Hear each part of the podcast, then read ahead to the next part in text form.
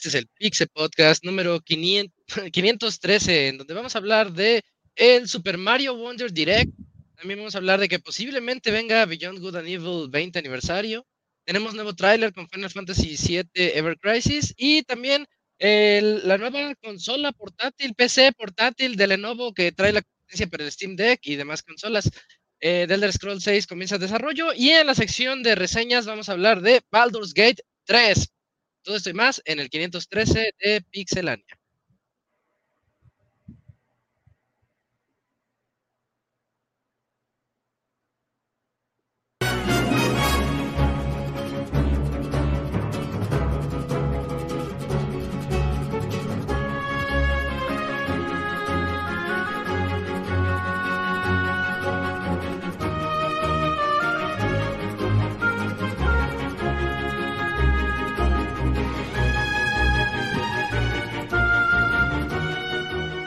Una nueva emisión del podcast de Pixelania ya está aquí.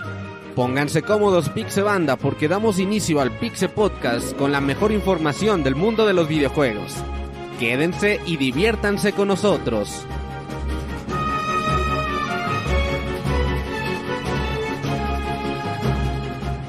Comenzamos.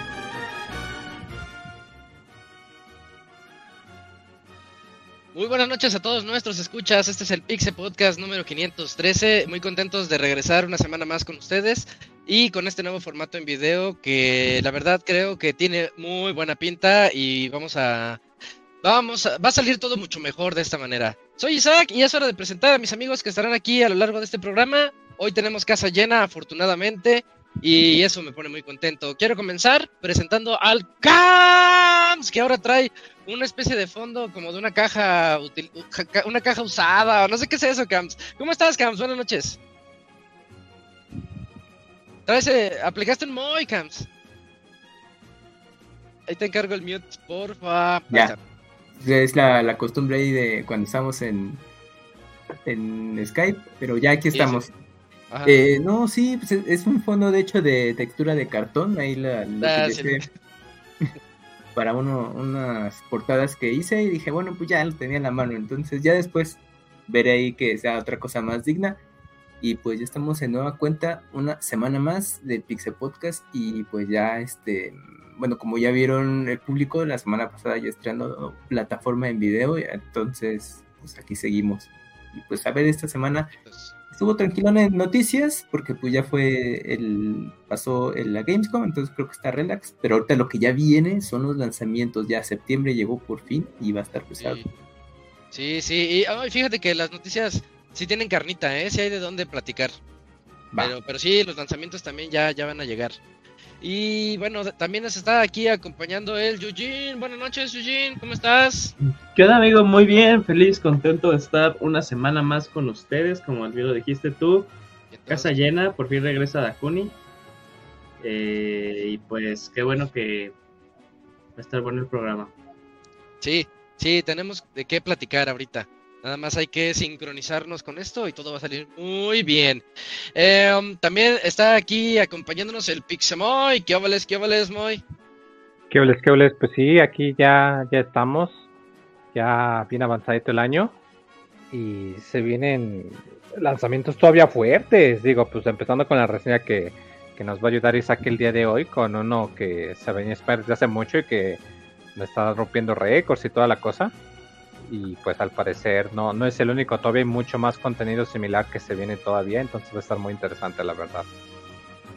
Sí, sí, hay mucho juego ahí, este, acaba de salir Sea of Stars, por ejemplo, qué juego tan bonito, ya, ya quiero que platiquemos de él en próximas semanas, pero sí, hoy toca Baldur's Gate, toca juegazo, así que tenemos muy buen programa por delante, y también aquí nos está acompañando Dakuni. Hola Dakuni, ¿cómo estás?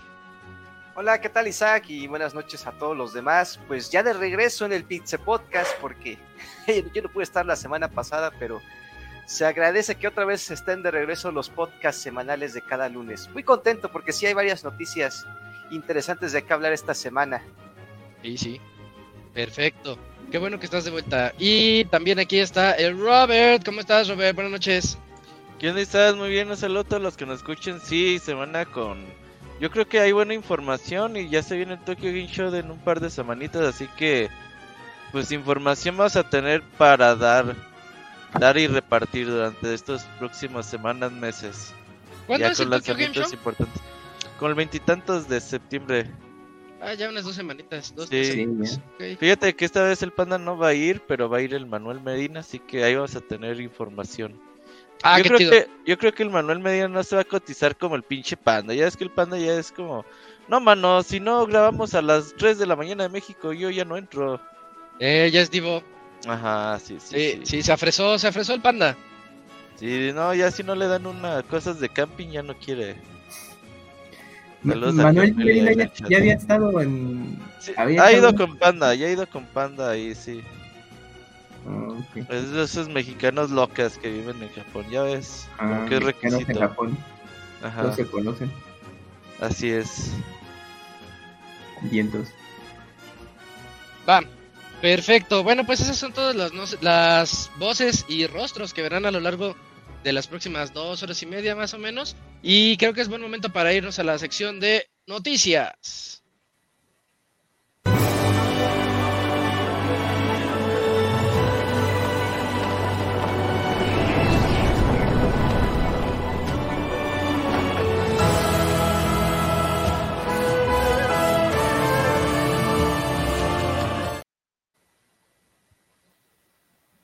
Y ya estamos aquí en esta nueva sección que va a ser ahora. Mm, comenzamos contigo, Eugene. Ah, platican, platícanos del Super Mario Bros. Wonder Direct. Eh, ¿Qué tal? ¿Qué te pareció? ¿Cómo lo viste? Sí, claro, pues como les, les habíamos adelantado un poquito la semana pasada, eh, que ahí había eh, un rumor de que iba a haber un Nintendo Direct antes de que acabara, antes de que acabara el mes, y pues sí, en efecto, tenemos Hubo un direct de eh, Super Mario Bros. Wonder, este nuevo juego 2D de Mario, intentando, bueno, más bien cambiando radicalmente y renovándose después de este periodo de New Super Mario Bros. que habíamos tenido. Y yo creo que aquí, bueno, una de las cosas interesantes que salió fue que después del direct el juego se convirtió en el juego con mayor preventas en, en Amazon. No el año, pero creo que sí como de un tiempo, eh, de un tiempo largo, después de seguro de Tears of the Kingdom. Y empezaron a enseñar ahí algunas mecánicas más que nada de, qué iba el juego, o sea, cuál era la historia. Bowser se fusiona con un castillo gracias a esta, eh, lo que pasaría a ser ahora algo el, eh, el coleccionable a conseguir, que son estas eh, flores, flores Wonder, que tienen varias propiedades. Si tú las agarras dentro de un nivel, puede cambiar radicalmente la forma en la que lo estás jugando, puede inclinarse el nivel, puede pasarte así cosas raras, te, puede meter a un viaje de peyote. Eh, entre otras cosas, nos confirman que vamos a poder jugar entre 12 personajes, me parece. Eh, porque va a estar Mario, Peach, Daisy, eh, Honguito. El Kamui el Kamui, sí, a huevo el Kamui, este, y, bueno, ahí ese tipo de cosas. Hay algo muy interesante que me gustó, de cierta forma te introducen el modo fácil, sin ponerte en modo fácil, porque las opciones de ser Yoshi o, Navit eh, significa que no te haría daño cualquier Caco Gazapo. Nivel. ¿Así se llama? En español le pusieron Caco Gazapo. se pasaron. se pasaron. sí. Bueno, eso, está padre también. Eh, algo, algo muy interesante y algo que a mí en lo personal me gusta es que te dicen que las físicas de todos los personajes van a ser las mismas, lo cual pues ya no va a ser así de, ay, es que no quiero utilizar a, a Toad porque este es más rápido, porque el que salta menos. Luego los saltos de Luigi como que no son cómodos para todos. Entonces está padre, ¿no? Puede ser que ya por fin seas eh, algún personaje que nunca habías hecho por las físicas diferentes que te manejaba. Eh, el juego se ve demasiado, demasiado interesante. Lo personal, eh, obviamente lo iba a jugar, pero como que estaba ahí de, ah, pues yo creo que más bien me voy a inclinar por jugar pues, Spider-Man. Como que no, sí emociona un Mario 2D, pero como que no estaba tan emocionado. Pero ya después de haber visto este direct y de que había niveles en los que yo sí decía, este sí es un nivel que parecer trae una, eh, una dificultad, ya no voy a decir una dificultad grandísima, pero una dificultad considerable de, comparado a todos los demás Marios que han habido en los últimos años, 2D o 3D eh, pues hace que, esté así súper interesado y que pues ahora sí me emocione tal cual el juego. Eh, también pudimos ver ahí unas mecánicas de cómo se va a manejar el modo en línea. el modo en línea hay gente que lo está describiendo como si fuera eh, un Souls, o sea, porque tal cual, o sea, tú estás jugando en el nivel y puedes ver ahí como señalamientos de las personas, puedes ver los fantasmas de las personas y qué estás haciendo. Y hay mecánicas interesantes de que no propiamente vas a poder interactuar con ellos, pero van a ser algo activo dentro del nivel, ¿no? Algo activo como de que pues, si tú te mueres y uno de los fantasmas te llega a tocar porque te está viendo de tus, tus compañeros, eh, te va a poder revivir. También vas a poder dejar eh, un señalamiento en alguna parte de alguno de los niveles en los que pues una persona que entra a ese, a, ese nivel y no estás tú tal cual activamente, eh, te va a poder revivir, ¿no? También dejar ahí como mensajitos, te digo, no es tal cual como un Souls, pero describen como una mecánica similar a como, como los han manejado los juegos de, From Software. Eh, y a ver, ¿qué más pasa? Anunciaron un nuevo Nintendo Switch OLED es totalmente rojo. el, el, dock, el dock tiene ahí eh, eh, alguna temática de Mario, tiene ahí una marquita de, Mario en la parte trasera. Y cuando levantas la tapita de la parte de atrás, pues tiene ahí como el easter egg de las eh, moneditas similando al, al, primer mundo de Super Mario Brothers, propiamente, cuando entras a tu primera pipa y es tal cual como todas las, las monedas, según ya están orientadas o están arregladas de la misma forma. Eh, y pues bueno, este juego ya está a, casi nada, es el siguiente mes, es el 20 de octubre, ahí eh, haciendo la dupla con Spider-Man. Muy interesante, muy bonito. No sé si ahorita alguien quiera comentar algo en específico del juego que se me haya ido. Pues realmente sí se ve como este cambio que necesita la saga. Por ello creo que se estancó un poquito con tanto New Super Mario Bros. que salió. Me gusta el del Wii, me, gustan todos, pero sí ya se sentía como una fórmula un poquito ya algo cansada. Ahora con esto, con las animaciones, con todos los nuevos enemigos, las nuevas formas, mecánicas, todo, sí parece como una vuelta de tuerca que necesita la serie creo que pues iba a ser bien recibido por la comunidad algo interesante, el juego estuvo ahí de prueba en, en PAX ahorita lo de Nintendo Live que sucedió este fin de semana y las personas que lo pudieron jugar fascinadas con el juego. Fascinadas, hablan muy bien de todo lo que experimentaron, de las cosas ahí locas que puede pasar con, el, eh, con la Wonder Flower. Eh, entonces, bueno, ya estamos teniendo primeras impresiones y son muy, muy, muy, muy positivas. No, pues este juego le va a ir bien sin duda alguna. Ah, sí, sí. Eh, lo, que va a estar interesante es qué tal la competencia con Spidey. Pero los dos van a estar bien chidos, así que, bueno, pues hay que entrarle a ambos. Sí, son de eh, esos juegos que se pueden jugar como paralelos. Sí, sí, como que no, no se no compiten. Sí, no, compiten. Es como juega un rato Mario, juega un rato Spider-Man, sin bronca. A mí me sorprendió lo rápido que trabaja el internet. No pasaron ni dos horas y había gente dibujando a Mario Elefante. Eh, y a Daisy Elefante, y a Peach Elefante, sí, sí, sí. Desde que se presentó en el último direct ya estaban los fanarts, pero pues ahora que en este direct de Super Mario Wonder mostraron más personajes, también estuvieron con todo. Sí, por ejemplo, hay una cosa que decía Julio de la dificultad. Se ve la dificultad antes de seleccionar cada nivel. Por lo que yo creo que sí va a haber niveles muy cabrones. ¿Qué era lo que necesitaba la serie más allá de que cuando ya ibas a la, a la parte del de, completarlo al 100%, que era cuando ya comenzaba tal Se cual? Ponía bueno, ajá. Ajá, también eso, muy, algo muy interesante también, esta mecánica que están introduciendo con, eh, con las medallas. Las medallas te dan eh, habilidades, una habilidad diferente dentro del nivel, lo cual también es muy interesante. Por ejemplo, ahí se podía ver ahí que eh, podías hacer este bueno, te podías subir en, si, llegabas a un salto y este salto estaba en una esquina, te podías subir, o también había como que una, eh, un, podías utilizar algo parecido como a un hook shoot para, para moverte en otros lados, o sea, eh, nadar mucho más rápido. Entonces, pues, también esas cosas a mí me parecen muy interesantes. Podría cambiar ahí la mecánica de qué tan rápido quieres hacer un, un nivel. Porque una de las cosas muy padres que me gustó del, del concepto en línea era de que, pues, te digo, no propiamente estás, eh, están todos eh, involucrados para terminar un nivel, pero por ejemplo eso de aventarte como carreritas, ahí me suena muy divertido, ¿no? Y que aparte ya agarras de, ah, pues qué medalla voy a utilizar para terminarlo lo más pronto posible. yo creo que es una mecánica que va a morir muy rápido, pero bueno, mínimo ahí está que digas con tus amigos, ah, vamos a hacer este, pues esta carrerita juntos, ¿no? Así, pues entre nosotros de, ah, pues a ver quién termina primero. Pues estaría padre, se ve muy interesante y se ve muy divertido. La pregunta es, ¿Dakuni lo va a comprar o no?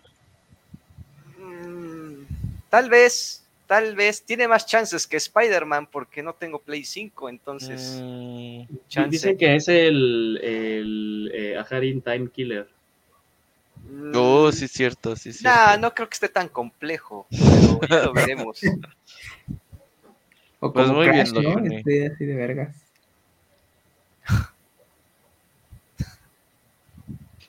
Y tampoco tienes Play 4, Dakuni. No, todavía no tengo Play 4. No, en el chat. no me lo han devuelto. Ni te lo devolverán. Ya no te lo van a devolver. Sí, sí va a pasar, sí va a pasar. Tengan fe, tengan fe. No, 0%. Bueno, entonces ahí dejamos la, nota de Mario Wonder Direct.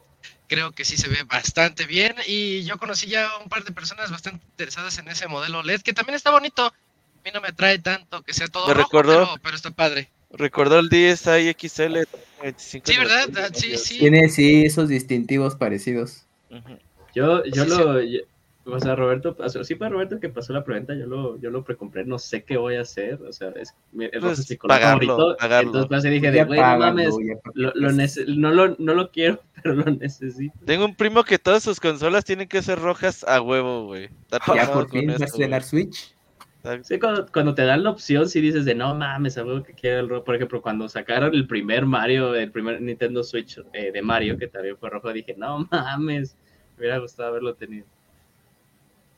Pero bueno, ahí se vende un Nintendo Switch OLED después del 6 de octubre, ah. blanco. Interesados, DM. ok, ok. Eh, vamos a la siguiente nota. La siguiente nota es una interesante. Ah, por el momento nada más es chisme, pero es que ya está el rey. Mm. Quiero hacer una captura de pantalla porque terminé en una, en una posición muy chistosa.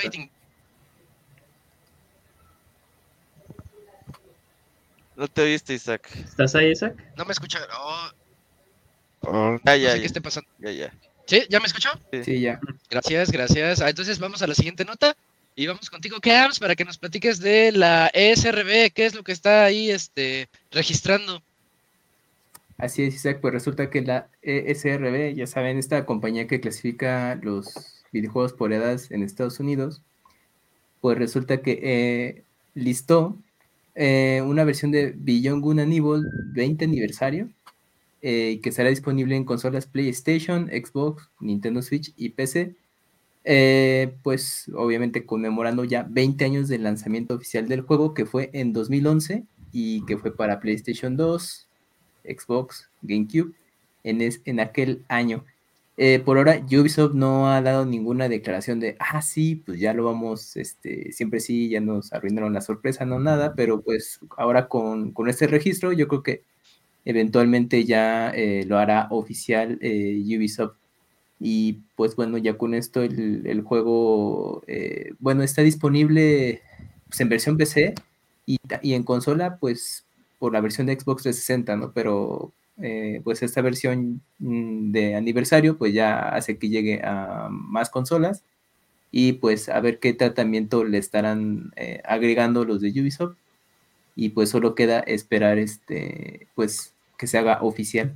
Ahí podemos ver las imágenes de la versión HD que se anunció en, ¿qué es? en 2011, que es cuando salió, así, que pues ya llovió de eso muchachos, pero está muy bien que regrese este juego eh, que después es, se juega, bueno, tiene una base eh, de, una mecánica de juego similar a, lo que, eh, a los juegos de Zelda, pero pues ya incluye otro tipo, bueno, ya de elementos más de acción y filtración ahí que se pueden dejar ver en, el avance de la versión HD de aquel, aquellos años y pues está bastante bueno que podamos volver a revivirlo y quienes no, pues conozcan esa serie y por qué Ubisoft pues nos tiene en, espera de la segunda parte y pues nada de nada, pero pues ahí está este próximo lanzamiento del primer juego. ¿Tú crees que tenga que ver la cantidad de ventas de este juego para decir, ah, a ver si le seguimos con el segundo o no? No. Oye, quién sabe, quién sabe. No, no creo. Así pasó con el Street Fighter 2 HD Remix. Y eso que supuestamente el Beyond Good and Evil 2 pues era tal, tal, cual como crowdfundeado por todos, ¿no? O sea, tú hacías el arte, tú hacías la música. Pero distaba mucho de Beyond Good and Evil 2 de lo que es el primero. Es, eh, ya era como otro juego. Yo, yo siento que era como un reboot, pero ya hiperrealista, un tema de ciencia ficción así muchísimo más grande de lo que fue el primero. Pero según esto, Ubisoft, el juego original, bueno, perdón, la secuela, que no, dice, sí, sí, sí, todavía seguimos ahí trabajándole, pero pues eso fue en 2000, en 2008 se mostró. Estamos a intentar hackear la contraseña de Michelle Lance, el que no nos la dejó. Que se fue en, año COVID, en el 2020 de ah, Ubisoft. Ah, sí, putos, pues les pongo contraseña y no se las digo. están todos los archivos, güey. No, está encriptada y es, Ajá. no damos. Pero bueno, pues de momento podemos revivir el primer juego en este 20 aniversario. Sí, sí, y ojalá lo hagan bien y que no sea así nada más como todo mal estirado y con... Exacto, sí, no nomás, o que agarren la versión HD que ya tienen y ah, ya nomás métela ahí. Nos inspiramos el príncipe de Persia para hacer este. No, pero por ejemplo, mínimo cuando trajeron el, el, el Assassin's Creed 1, a, nuevas consolas, pues lo hicieron bien, o sea, no hicieron nada así del otro mundo, nada más lo trajeron y bien. bien el tema. Sí, sí, creo que sí estuvo bien. También con el 4, cuando salió en Switch. El también. Sí. Ubi ha estado haciendo más o menos decente eso.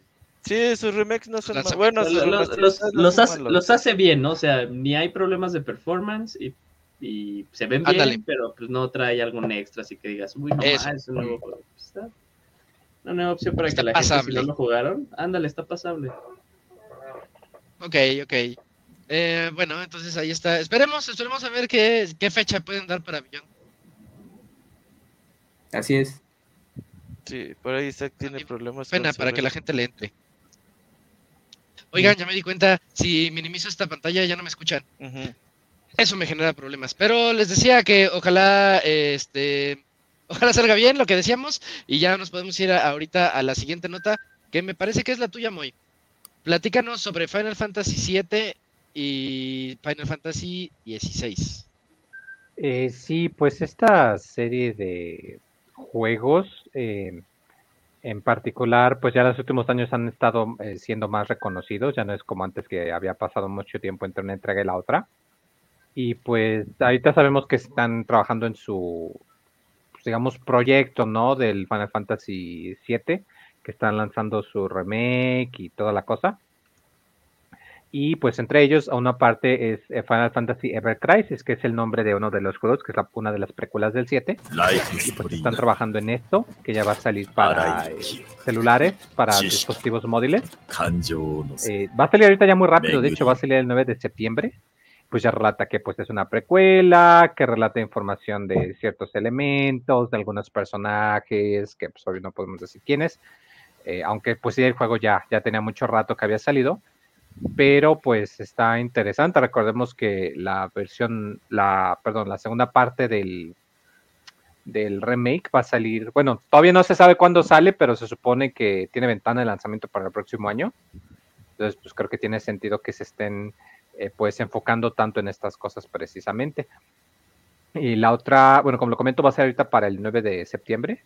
Va a salir tanto eh, para Xbox, este, para iOS y para Android. Eh, obvio que pues va a estar un poquito más demandante, que ya tuvo la beta, pues se sabe que necesita equipo un poquito más este, exigente. Y la otra noticia es que con respecto al eh, Final Fantasy XVI, este juego que actualmente recordemos que está para, eh, para PlayStation 5, que es la, pues, digamos, la exclusiva que movió a mucha gente a, conseguirse la consola en un principio, pues ya por fin ya anunciaron de manera oficial en, un panel eh, durante el fin de semana que ya va a salir la versión para PC eventualmente, que apenas están empezando el desarrollo, o sea, no va a salir este año ni de chiste Solo dijeron, en algún momento del 2024 va a salir, es para que le estén esperando. Pero pues también se, ve que es algo que también se veía venir, ¿no? Que ya muchos sabían que, pues sí, o sea, Sony ha estado sacando sus entregas chingüengüenchonas en PC también. Entonces, pues cabía que esta no iba a ser la excepción. Y pues además de eso, pues también anunciaron que va a haber cierto contenido descargable gratis, que ya está disponible. De hecho, si ustedes tienen su juego ya desde ahorita lo pueden ir a descargar. Son nada más este glamours como que se les llama, digamos, trajes para los personajes y para que puedas cambiar cómo se ve tu arma, pero que no afectan el desempeño. Y que también anunciaron un par de eh, contenidos descargables, ahora sí de paga, también para el juego. Eh, no, no han confirmado hasta ahorita si la versión de PC va a incluir el DLC de lanzamiento o no, como ocurrió con otras versiones. Cuando sacan la versión de PC, pues la sacan ya toda empaquetada. Pero pues realmente eso es porque sale ya varios años después, ¿verdad? Y pues en esta ocasión es, es un poquito diferente porque pues no, no va a pasar tanto tiempo desde que salió la versión base. Pero, pero qué bonito la verdad que el juego pues claramente le están dando apoyo de esta manera y que pues no es solamente el juego base, sino que pues este tipo de, apoyo después del lanzamiento pues ciertamente le ayuda mucho a la marca también. A ver si no lo cancelan como los de Final Fantasy XV, que ya después cancelaron dos de... Pues sí sacaron un chingo, como seis, pero cancelaron dos. Iba, no. Sí, pero eso fue porque el 15 nunca pudo vender lo suficiente. Aquí al 16 al menos ya, tengo entendido que ya reportaron que ya al menos, o sea que ya hay ganancia, ya no solo recuperaron la inversión, sino que hay ganancia. Entonces, sí, no, nada que ver con cómo pasó con el 15. Muy bien, y nada de fechas de, PC, ¿verdad? Nada. No, o sea, dijeron, viene. como, sí, o sea, empezaron apenas el desarrollo de la versión de PC, entonces, pues obvio, no, no va a estar listo en cuatro meses, o sea, es imposible. Entonces lo dijeron en algún momento del, del 2014, yo me imagino que pues para finales, mediados finales del 2014, que es para mediados ya tengamos una ventana de lanzamiento, pero sí, o sea, es un juego que, que, ciertamente va a requerir pues su, tiempo, no es fácil como que se meten al, al, programa y le dan clic al botón de convertir a versión de PC y ya está. Pues no. Sí, sí, upgrade. hay un botón que dice upgrade Upgrade o el botón, así, ah, déjame le agrego multiplayer, botón de agregar multiplayer, ¿no? Y la gente, no, no es así, chavos. esto, toma ah, le, déjale, le aprieto el que dice RTX y ya tiene Ray Tracing. Ya con eso ya tiene Ray Tracing. No, pues, sí. así, no es como pronuncia esto, chavos. Oye, okay, Yo tengo que poner sus videos, ¿qué pedo? Pues yo lo puse, pero no... sale. Gracias, mentiroso, mo. Es que no, no sale. Ajá. No, no jala. No jala. Oye, Todo mal. Te voy a meter a esas ¿Cómo se llaman esas escuelas de cómputo de los 2000, güey? De... Que anuncian en Azteca 7, güey. Eh, el grupo cultural ICEL, ¿no? Ajá, ahí te va a mandar, güey. A Tech Milenio. Ajá. Muy bien. No, pues ah. en, doméstica o en creana, Robert, no te va a hablar. Vamos entonces a la siguiente nota. ¿Sí me escucho bien aquí? Nada más sí, todo bien, todo bien, dale. Perfecto, es que ya estoy acomodando aquí las pestañas. Ah, este, pues te toca a ti, Robert. Esta noticia está padre porque ya tenemos la fecha para aquí. Aki o Akai, porque son como siglas, pero pues todos, le decimos Aki. La Aki, ajá. Ajá, esta nueva personaje luchadora para Street Fighter 6, que es la segunda de DLC que llegará pues este mes, mismo mes de septiembre, ya tenemos la fecha, que es nada más ni nada menos que el 27 de septiembre. Pues este personaje es del tipo venenoso, tipo Fang. De hecho, por ahí tiene algunas cosillas que nos recuerdan a Fang. Y pues está bastante entretenida, se ve muy bien. Se me hace raro que lo hayan anunciado así como con tanto tiempo, pero bueno, ya en el video pues se puede ver sus diferentes ataques normales, diferentes eh, poderes eh, especiales EX, supers nivel 1, nivel 2, nivel 3, eh, estilo de juego. La verdad es que se ve bastante divertida. Recordemos que el siguiente personaje del SC es Set, que estará llegando por ahí en el invierno del 2024, enero, febrero más o menos. Y se cerraría la temporada con Akuma, que sería el último personaje de DLC de esta desde el primer año de Street Fighter 6. Yo la verdad lo veo bien, yo todos los días juego Street Fighter 6. Es mi juego de cajón y estoy muy contento con el juego, la verdad. Sí, se rifaron mucho. Andaba viendo que ella tiene poderes de, algunos de lanzamiento. Es que ah. hay un meme que me, gustó mucho que ella se, se avienta como por abajo y Honda se avienta por arriba. Ah, sí. entonces se ven las caras y, se enamoran. Sí. me, causó gracia. Es como un fanart, ¿no? ¿Qué hacen? Sí, eso era, era un fanart, pero se, se ven los, se, ven a los ojos y ahí nace el amor. Pero se ve bien loca la, la Aki, es este... Eh, tiene unos movimientos como de agarre en donde se te trepa todo y ¡pah! Te azota, te azota del otro lado. Me llama bastante la atención. Digo, yo no le voy a entrar porque yo no salgo de lo de siempre, pero pelear contra ella y ver qué puede hacer la gente con este personaje va a estar bastante interesante. Siempre es bueno que lleguen más peleadores. Sí, sí, sí, te digo, pues bueno, ya están los otros dos personajes ahí. Y la verdad es que, bueno, se vienen buenos torneos. Ha habido ya torneos en México, en este fin de semana fue Chile, Argentina y otras partes de Sudamérica se viene el torneo de Central América y por ahí se viene el torneo presencial de Singapur. Este va a estar bien loco. Así que pues por ahí están echándole ganitas a los eSports como ya desde hace bastante tiempo. Y la verdad es que los que juegan están muy contentos. Mucha gente también ha estado entrándole con el control moderno. Hoy sí enseñaba cómo jugaban sus hijos con control moderno bien, pues bien divertidos, güey, los morritos de 5 4 años haciendo poderes a distro y siniestro, pues se divierten muy bien. El otro, el otro día me tocó un Ken. Ajá. Este, ya, ya era pro, ¿no? Era de, los buenos, según. Sí, ya era master. Y me sorprendía que hiciera yo lo que hiciera, si me acercaba tantito, Shoryuken y Shoryuken y Shoryuken, hasta que no puse atención y dije, ah, es este... No vale, trae moderno, sí. ándale, sí, sí, dije, ah, este trae el, moderno. Pero después cuando dije, bueno, no te voy a saltar. Y sí me di cuenta que como que le fallaba, le faltaba algo a sus combos, como que... Como que se cortan al, al menos con Ken, al menos con Ken como que algo falta, sí. Pero hay otros con los que sí, porque vi que Guile Gael eh, carga en un segundo, en moderno. Entonces, sí, tiene sus pros y sus contras. Sí, sí, es una por otra. Pero acuérdense que este, si quieren entrarle en moderno no pasa nada y no van a ser... Eh, no, no, está prohibido. más que por nosotros, ajá. Ah, sí, por nosotros sí, pero en los torneos pueden entrarle este, con moderno para que le entren. Es que a mí me interesa que más gente le quiera entrar a estos juegos. Está padre la, la entrada por la vía moderna. Porque todavía hay gente que le platico y me dice, pero no, porque con eso no puedes entrar a competir. Y le digo, sí, sí, el moderno es válido en todos lados. En todos lados. Para que no se vayan a, asustar con eso. Va. Eh, bueno, en otras noticias me toca a mí platicarles de los juegos del mes de PlayStation Plus. Entre ellos está Black Desert. Black Desert, un juego que yo no conozco, pero según lo que estoy checando y lo que estoy viendo, se ve interesante, es juego, juego de mundo abierto tipo Dungeons and Dragons. De hecho, nada más viendo el tráiler, se me hace bastante similar a Baldur's Gate, a lo que les voy a platicar al rato. Entonces podremos verlo como un Baldur's pequeñito, ¿no? Así like. Es juego de PlayStation 4, ya tiene rato que salió.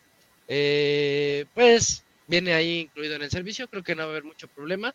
Hay otro juego que se llama Generation Zero. El de Generation Zero es este Es más tipo shooter. Es, un, es un juego más eh, al estilo, eh, ¿cómo les diré? Me recuerda mucho en primera vista a Far Cry, a los primeros Far Cry. Entonces puede, puede que también sea del agrado de muchos. El juego yo no lo conocía tampoco, Generation Zero no lo había escuchado, pero bueno, puede que tenga ahí algo interesado. Em, según lo que dice, es que hay un misterio y tú tienes que descubrir la verdad detrás de lo que ocurrió en esa región. Es un juego cooperativo también basado en los ochentas para que pues más o menos entremos en contexto. Y tiene esa mecánica de hacer el loot, de ir a diferentes lugares, eh, mejorar tus, tus armamentos. Hagan de cuenta como el de eh, ay, ¿Cómo se llama el de antes de Battlegrounds? Eh, zombie. Dead. Era uno de Ah, sí, me acuerdo cuál dices. No me acuerdo de su nombre. Sí, sí. Daisy, Daisy, yo digo Daisy, Daisy, gracias. Este, hagan de cuenta que es muy parecido a eso. Estos juegos tienen algo bien interesante que hacen que sacan lo peor de la que hay en las personas. Entonces, este, pues, pues para bien o para mal, ahí está. Para, para que le entren a Generation Zero. Es de juego de PlayStation 4 y, y no luce del todo mal. Eh, otro que tenemos también, yo creo que el plato fuerte, tal vez para este mes, es el de Saints Row, la última versión, esa versión que salió para PlayStation 5, PlayStation 4 y PlayStation 5. Eh, pues ya lo conocemos, ya sabemos de qué se tratan los Saints Row, la locura y lo, el símil que tiene con los Grand Theft Autos, pero un poquito ya más tirado al, a lo extravagante y a lo frenético. Creo que es bueno, creo que los tres juegos, aunque dos no los conocía, creo que estos tres juegos están interesantes para que lleguen al catálogo de PlayStation Plus. Y también algo que llama la atención y de lo que sí quería platicarles ahorita es de que dentro de esto anunciaron que a partir del 6 de septiembre, o sea, pasado mañana, la suscripción de, PlayStation Plus de 12 meses va a subir de precio en todo el mundo. Y si subió algo, ¿eh? 30%. Por ejemplo, el, el esencial. Un tercio de precio. Eh, un tercio se me hace bastante, sí, sí es. Sí, es mucho. el esencial, el, básico, el de 60 dólares, sube a 80 dólares. El que le sigue, que es el Plus Extra, de 100 dólares, sube a 135 dólares. Y el Premium sube de 120 a 160 dólares al año. Pues aquí sí, a ver quién se los va a comprar, porque este, este es el último año que yo les, les renové. ¿Por qué les renové? Ah, porque a lo mejor le iba a entrar a Street Fighter en Play 5 y dije, ah, bueno, voy a necesitar esto, me compré un añito más y a la mera hora me fui a PC otra vez y ya no, pues, todo, todo valió, ¿no? Pero, pero bueno, a ver, no sé si alguno de ustedes está interesado en renovar PlayStation 5 con esta subida de precios y con lo accesible que se está volviendo la PC, considerando que es gratis el servicio en línea ahí. No sé cómo lo ven ustedes. Sabes, a mí lo que me pasa es que mm, ya tengo tantos juegos de PlayStation Plus que me dolería perderlos. Sí, pero pues ni los juegas. También. me dolería, me dolería.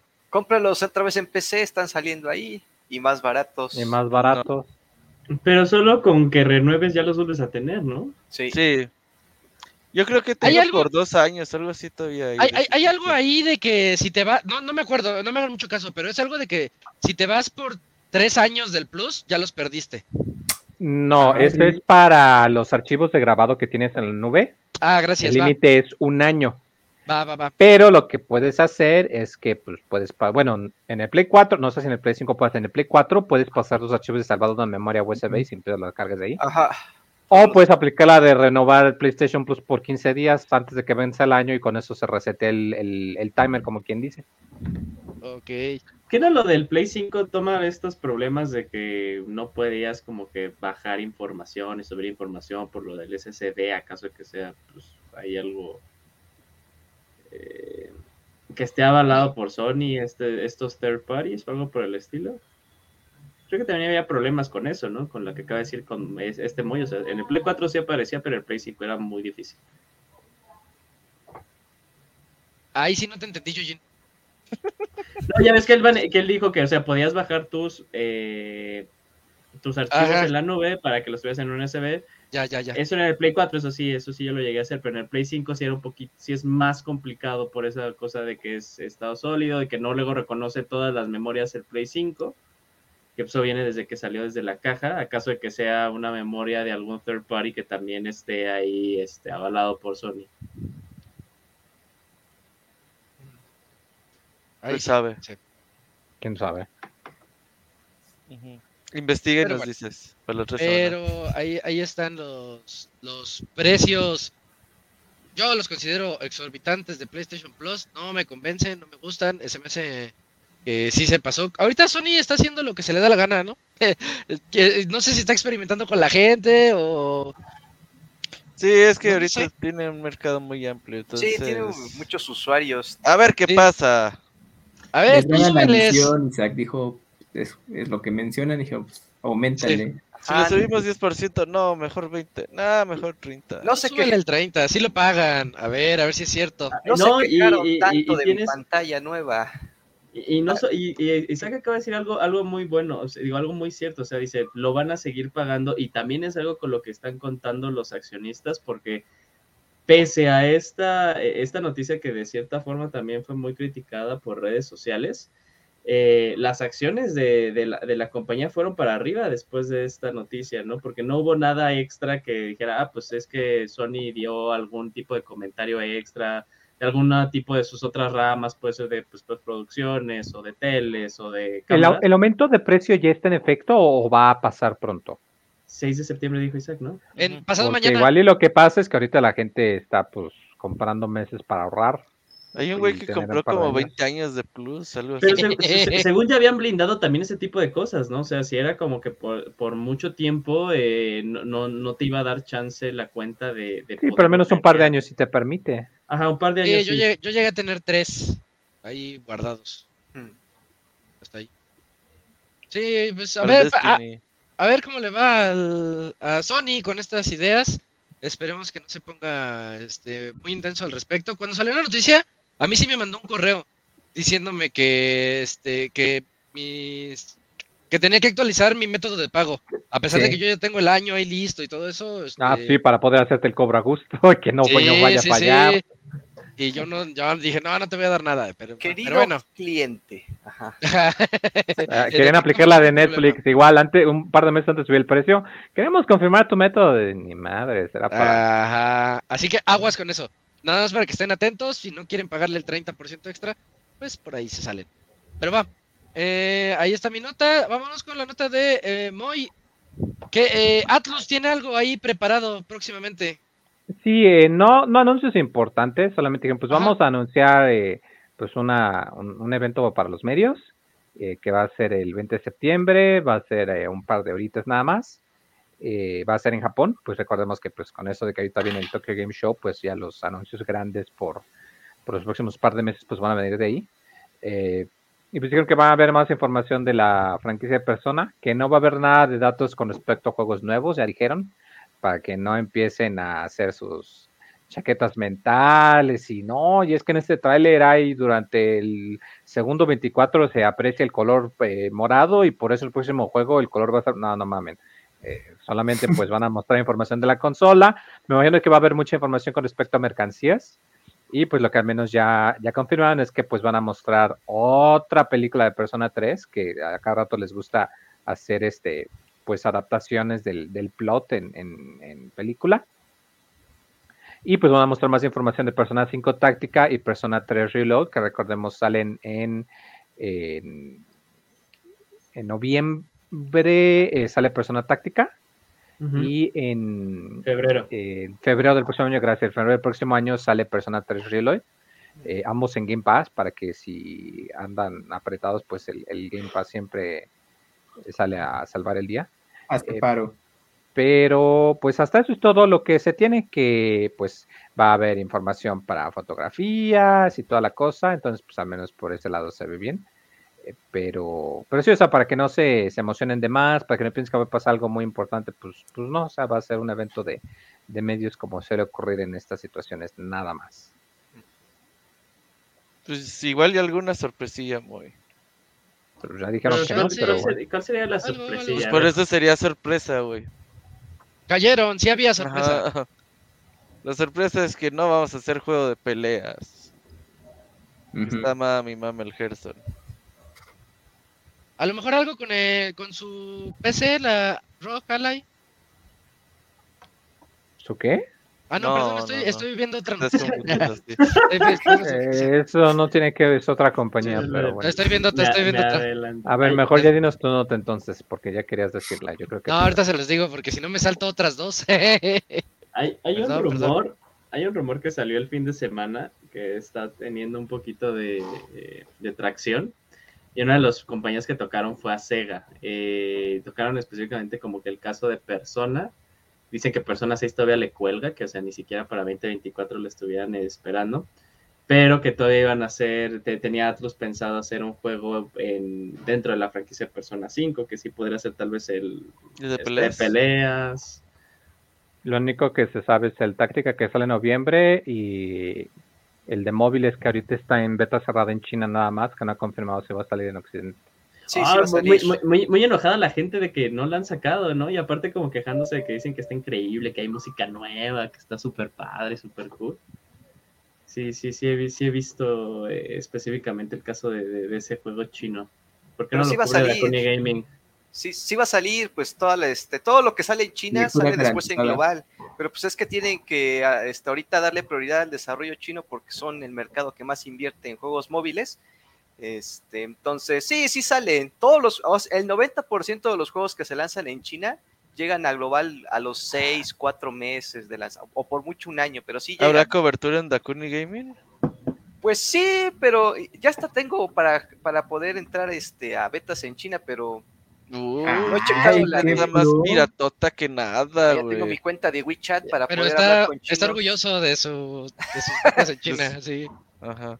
Ya, pinche celular todo hackeado, güey. Ya. Sí, sí, sí, casi, casi. Pero no. Se van a filtrar tus nudes en internet. Ah, pero van a ser con los chinos, no van a entender nada, entonces, pues ya.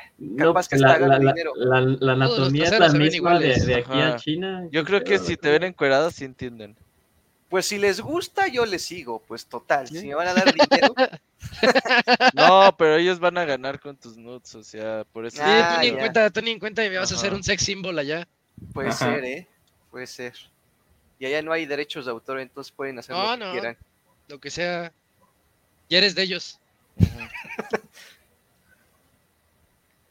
Muy bien. entonces ahí dejamos la nota de Atlus eh, para el 20 de septiembre. Y pues basta, Kuni, platícanos, este, ¿qué fue lo que le pasó? ¿Qué va a pasar con Suicoden 1 y 2 HD Remaster? Ah, sí, claro, Isaac. Pues lo que pasa es que lamentablemente hay malas noticias para el remaster de Suicoden 1 y 2 que estaba planeado para ser lanzado este 2023.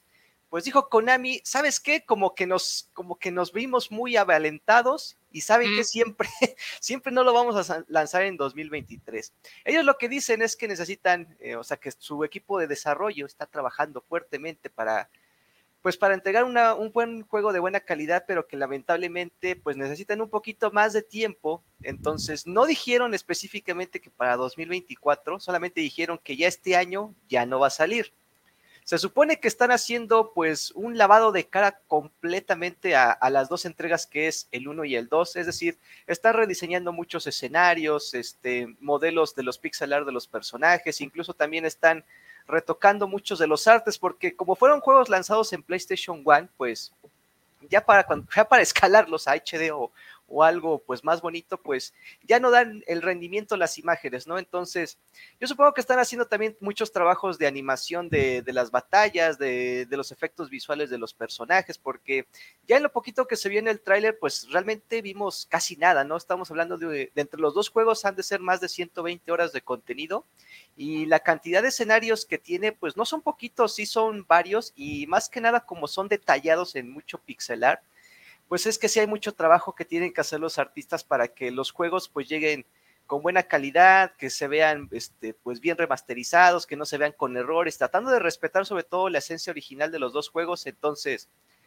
pues son malas noticias, sobre todo porque Euden Chronicles, también el sucesor espiritual de Suicoden, estaba planeado para salir en 2024 y, tampoco va a salir este año. O sea, digo, van a, eh, dicen que para, para principios de, de 2024 y Suicoden todavía no hay fecha.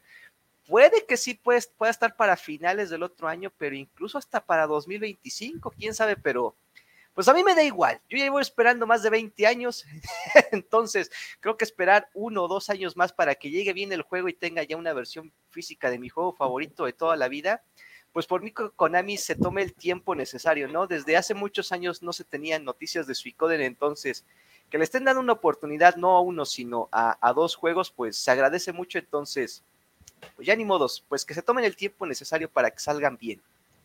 La mejor de las noticias, ¿no? Que le pudo haber pasado. O sea, ¿quién va a querer salir este año después de octubre? Suicoden, También, eso es, también eso es cierto, que, que, que, no te creas, ¿eh? hay mucha fanaticada de Suicoden, sobre todo los que ya cre ya somos treintañeros. Cuatro güeyes. estamos esperando. No, no, no, mames, Dakuni. Eh, eso decían, eso decían, y cuando llegó el financiamiento de Yudel, oh sorpresa, de los de, en el top 5 de los mejor financiados en el Kickstarter, entonces no nos subestimen. No, ¿No, la colección de Metal Gear? Es que debe haber influido eso, ¿no? puede ser, ¿eh? es que hay muchos factores. Este año estuvo pesadísimo y todavía no se termina. Y pues por lo menos en, ahorita viene Spider-Man, ahorita salió Starfield, luego viene Cyberpunk también eh, este mes, ¿no? Y a lo mejor le queda muy poco espacio, eh, luego viene octubre, noviembre, diciembre, a lo mejor no son también ya los meses más ideales, sobre todo para una saga que necesita la mayor atención posible porque no es popular. Entonces igual y puede ser por estrategia, quién sabe quién sabe, pero yo creo que sí les. de ambas. Yo la verdad siento que sí estuvo muy apresurado el anuncio cuando lo anunciaron el año pasado, 2022, y dijeron en el, en el 2023, y cuando tú empiezas a ver los pocos escenarios que tienen, pues prácticamente un rediseño de escenario, dices, ay, ¿a poco sí les va a dar tiempo y sobre todo para dos juegos? Y cuando no vi, no, vi noticias a mediados de año ni a principios, de, ay, como que no, no sale la, la, fecha de lanzamiento, ya tenía ahí como que la espinita de, se me hace que no sale este año se me hace que no. Y después de lo del anuncio de ajá, que se trazaba, dije, yo creo que Suicon tampoco va a salir este año. Pero bueno. No, pero está bien, que, se tomen un ratito. Ve lo de la colección de Metal Gear, que este, como que la sacaron muy así de, ah, métele los juegos y ya. Y ves que va a tener problema. La versión de Switch, por ejemplo, viene un poquito deficiente, 720p y 30 cuadros por segundo. Las demás están iguales a las anteriores, a las que salieron para PlayStation 3. Entonces, este, pues yo creo que le pudieron haber hecho un mejor trato. A lo mejor a tu juego sí le toca un poquito más. Pues yo espero que sí. Esa es la esperanza que tenemos todos. Pero mira, ya es ganancia con que lo tengamos para consolas y PC. sí. ni, esperábamos el lavado de cara que le van a hacer. Eso, eso era lo menos. Está bien, está bien, sí. Entonces, sí, sí, hay que sentarte otro ratito, pero va. Está bien. Eh, me toca a mí platicarles de eh, la siguiente noticia que va a ser del Lenovo. ¿Cómo le llaman? Lenovo Legion Go. Eh, Lenovo Legion Go es una nueva consola PC portátil de esas tipo Steam Deck, tipo Rock Ally, tipo las tantas consolas chinas que están saliendo haya NIO, este, GPD Win, etcétera, etcétera. Pero tiene cosas interesantes, fíjense. Eh, de entrada, eh, tiene una batería un poco más grande, de 48 watts hora. Eh, no han dicho cuánto le dura, pero sabemos que es la batería más grande hasta el momento en todos estos dispositivos. Em, tiene entrada de, tiene dos entradas USB 4.0, tiene dos, los dos puertos son este, por tipo C, hasta donde sé son Thunderbolt, tiene Bluetooth 5.2, tiene una AMD Ryzen Z1, una pantallota de 8.8 pulgadas y tiene un refresh rate de 144 Hz, desde 60 hasta 144 Hz. Recordemos que el más alto hasta ahorita, o de los más altos, ha sido el de el Rock Ally que es de 120 Hz y que casi nunca se aprovecha, por cierto. Generalmente los juegos corren a 60 y que de ahí ya no suben tanto. Pero bueno, van por, van por ahí todas estas cosas. Punto negativo que yo le veo, pesa 800 gramos, o sea, ya casi casi pesa un kilo. el, el, Rock, el Rock Ally pesa 600, el Steam Deck pesa, pues también por ahí 550, las consolas chinas se mantienen alrededor del medio kilo. Eh, este está pesando 800. cosa positiva, como pueden ver ahí en el tráiler, eh, se parece a un Switch. Se le pueden quitar sus, sus Joy-Cons, por así decirlo. Tiene un nombre, nada más que ahorita no lo logro encontrar. los cons. no, le puse un nombre así como que Fresh, no sé qué.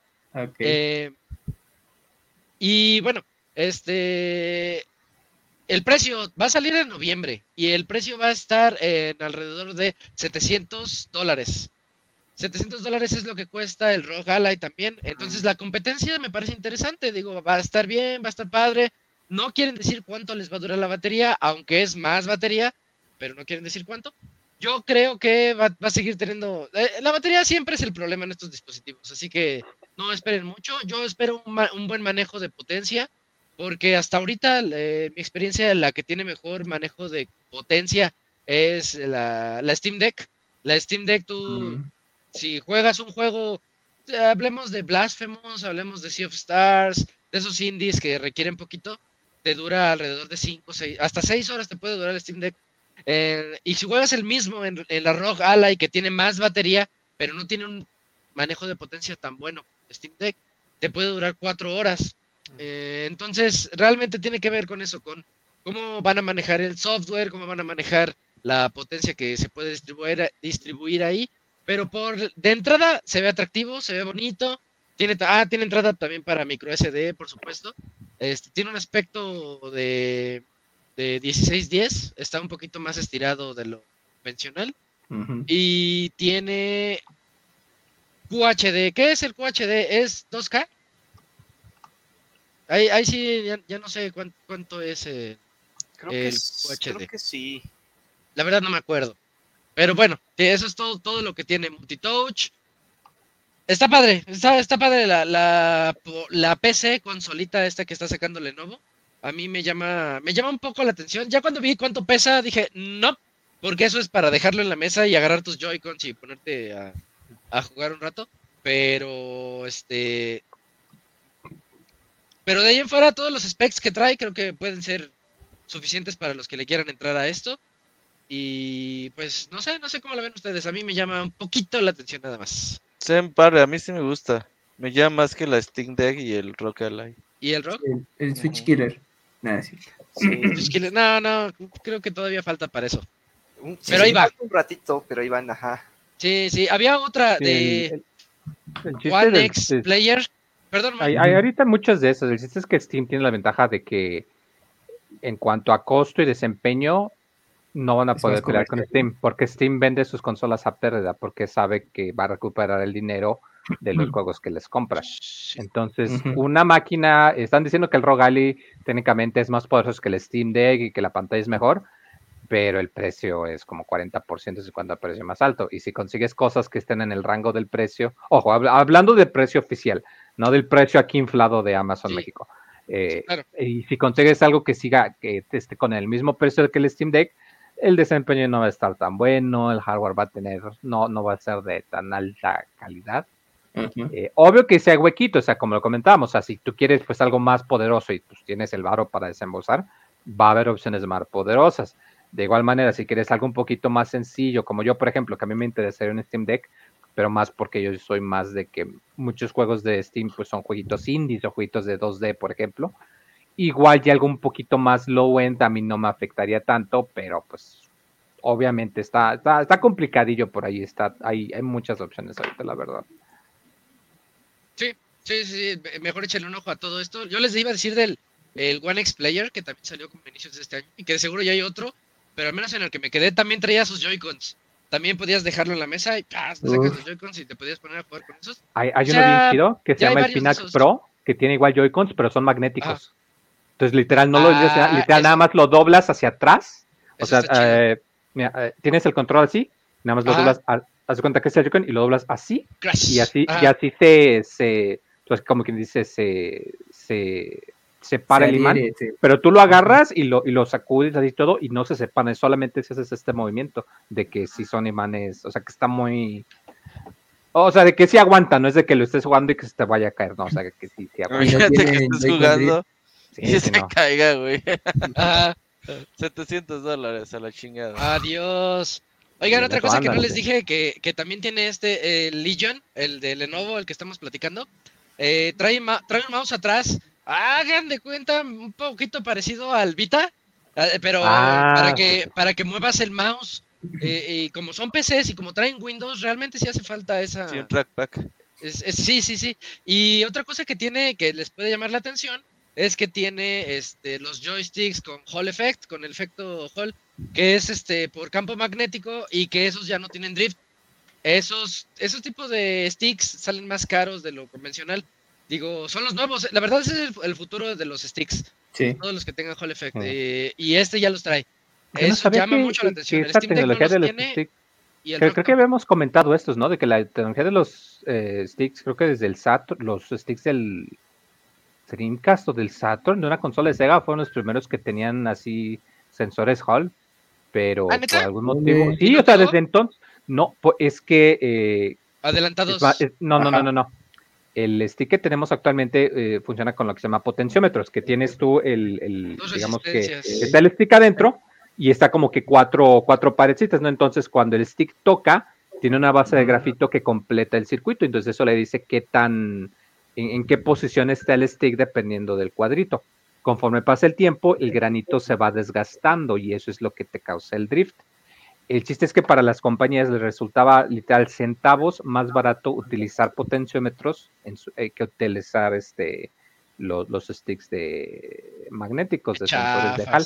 Ya ahorita, de hecho, la compañía que se dedica a ellos, que se llama GuliKit, son los que sacaron los reemplazos de stick que tienen efecto Hall para que no tengas drift.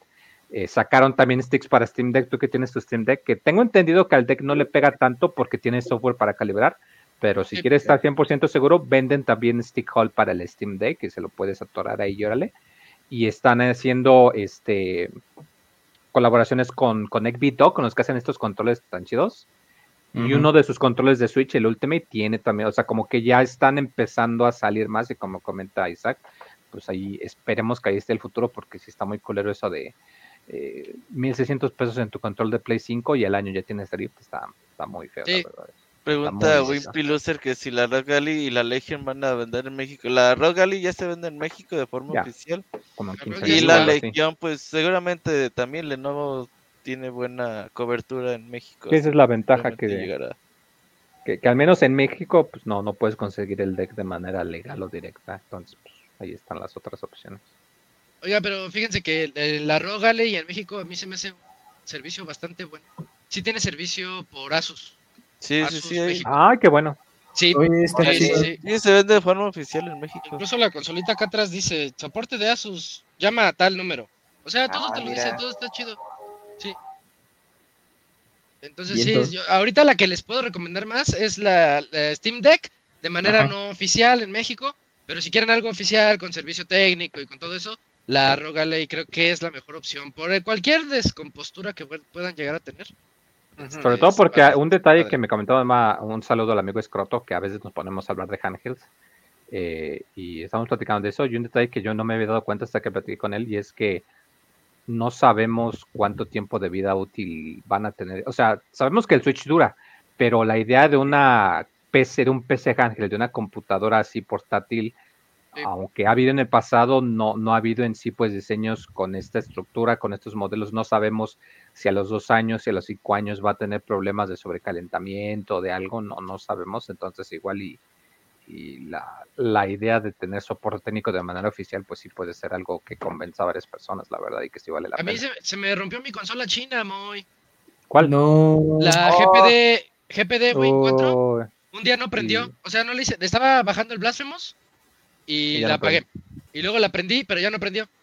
Pero la oh. mandé, ahorita está en Hong Kong, la mandé a Hong Kong eh, a su reparación gratuita, pero el envío de oh. aquí a Hong Kong me costó dos mil pesos, así que hay que... Sí, porque volvemos a lo mismo, Estas son, hechas por compañías pequeñas que no se pueden permitir cubrir el costo cuando hay algún defecto o cuando, o sea, ellos no, no pueden ellos no pueden vender o reparar el hardware a pérdida porque pues ellos solo tienen el hardware. Entonces, pues, Exacto. Ese es el detalle. Sí, sí, sí. Ahí todo es cuestión de leerle. Y todo es cuestión de que pinche Valve ya vende el Steam Deck aquí oficial, no es posible. También, también, sí es cierto. Oye, Isaac, ¿y esa de Lenovo se le puede conectar una tarjeta gráfica adicional o algo así? Porque algunas tienen, ¿no? no han dicho nada. Este, la, las chinas sí tienen, la ROG Ally sí tiene. Este, pero de esta no han dicho nada. Pero sus, si sus USB sí son Thunderbolt, sí, sí, sí existen tarjetas gráficas que a través de esa interfaz se pueden se pueden conectar. Así que vamos a esperar a ver, a ver qué dicen. Yo creo que sí se va a poder. Porque es como tu dock, ¿no? O sea, lo conectas a la tarjeta gráfica y la, la top que tengas y luego el monitor y pues ya, ¿no? Y ya jala chido, sí. Y ya eh, juegas en, alta y ya Como el Switch, ¿no? Que llegas en el dock y ahora ya lo juegas en 4K, lo quitas y lo juegas en 1080p. Ajá. Sí, sí, para que también. A ver qué nos dicen después de Lenovo, porque acabas de salir el tráiler y llama la atención. bueno, este, nos quedan todavía unas cuantas, no me había fijado y ya tomé mucho tiempo, así que vámonos con Takuni, platícanos de Elder Scrolls 6.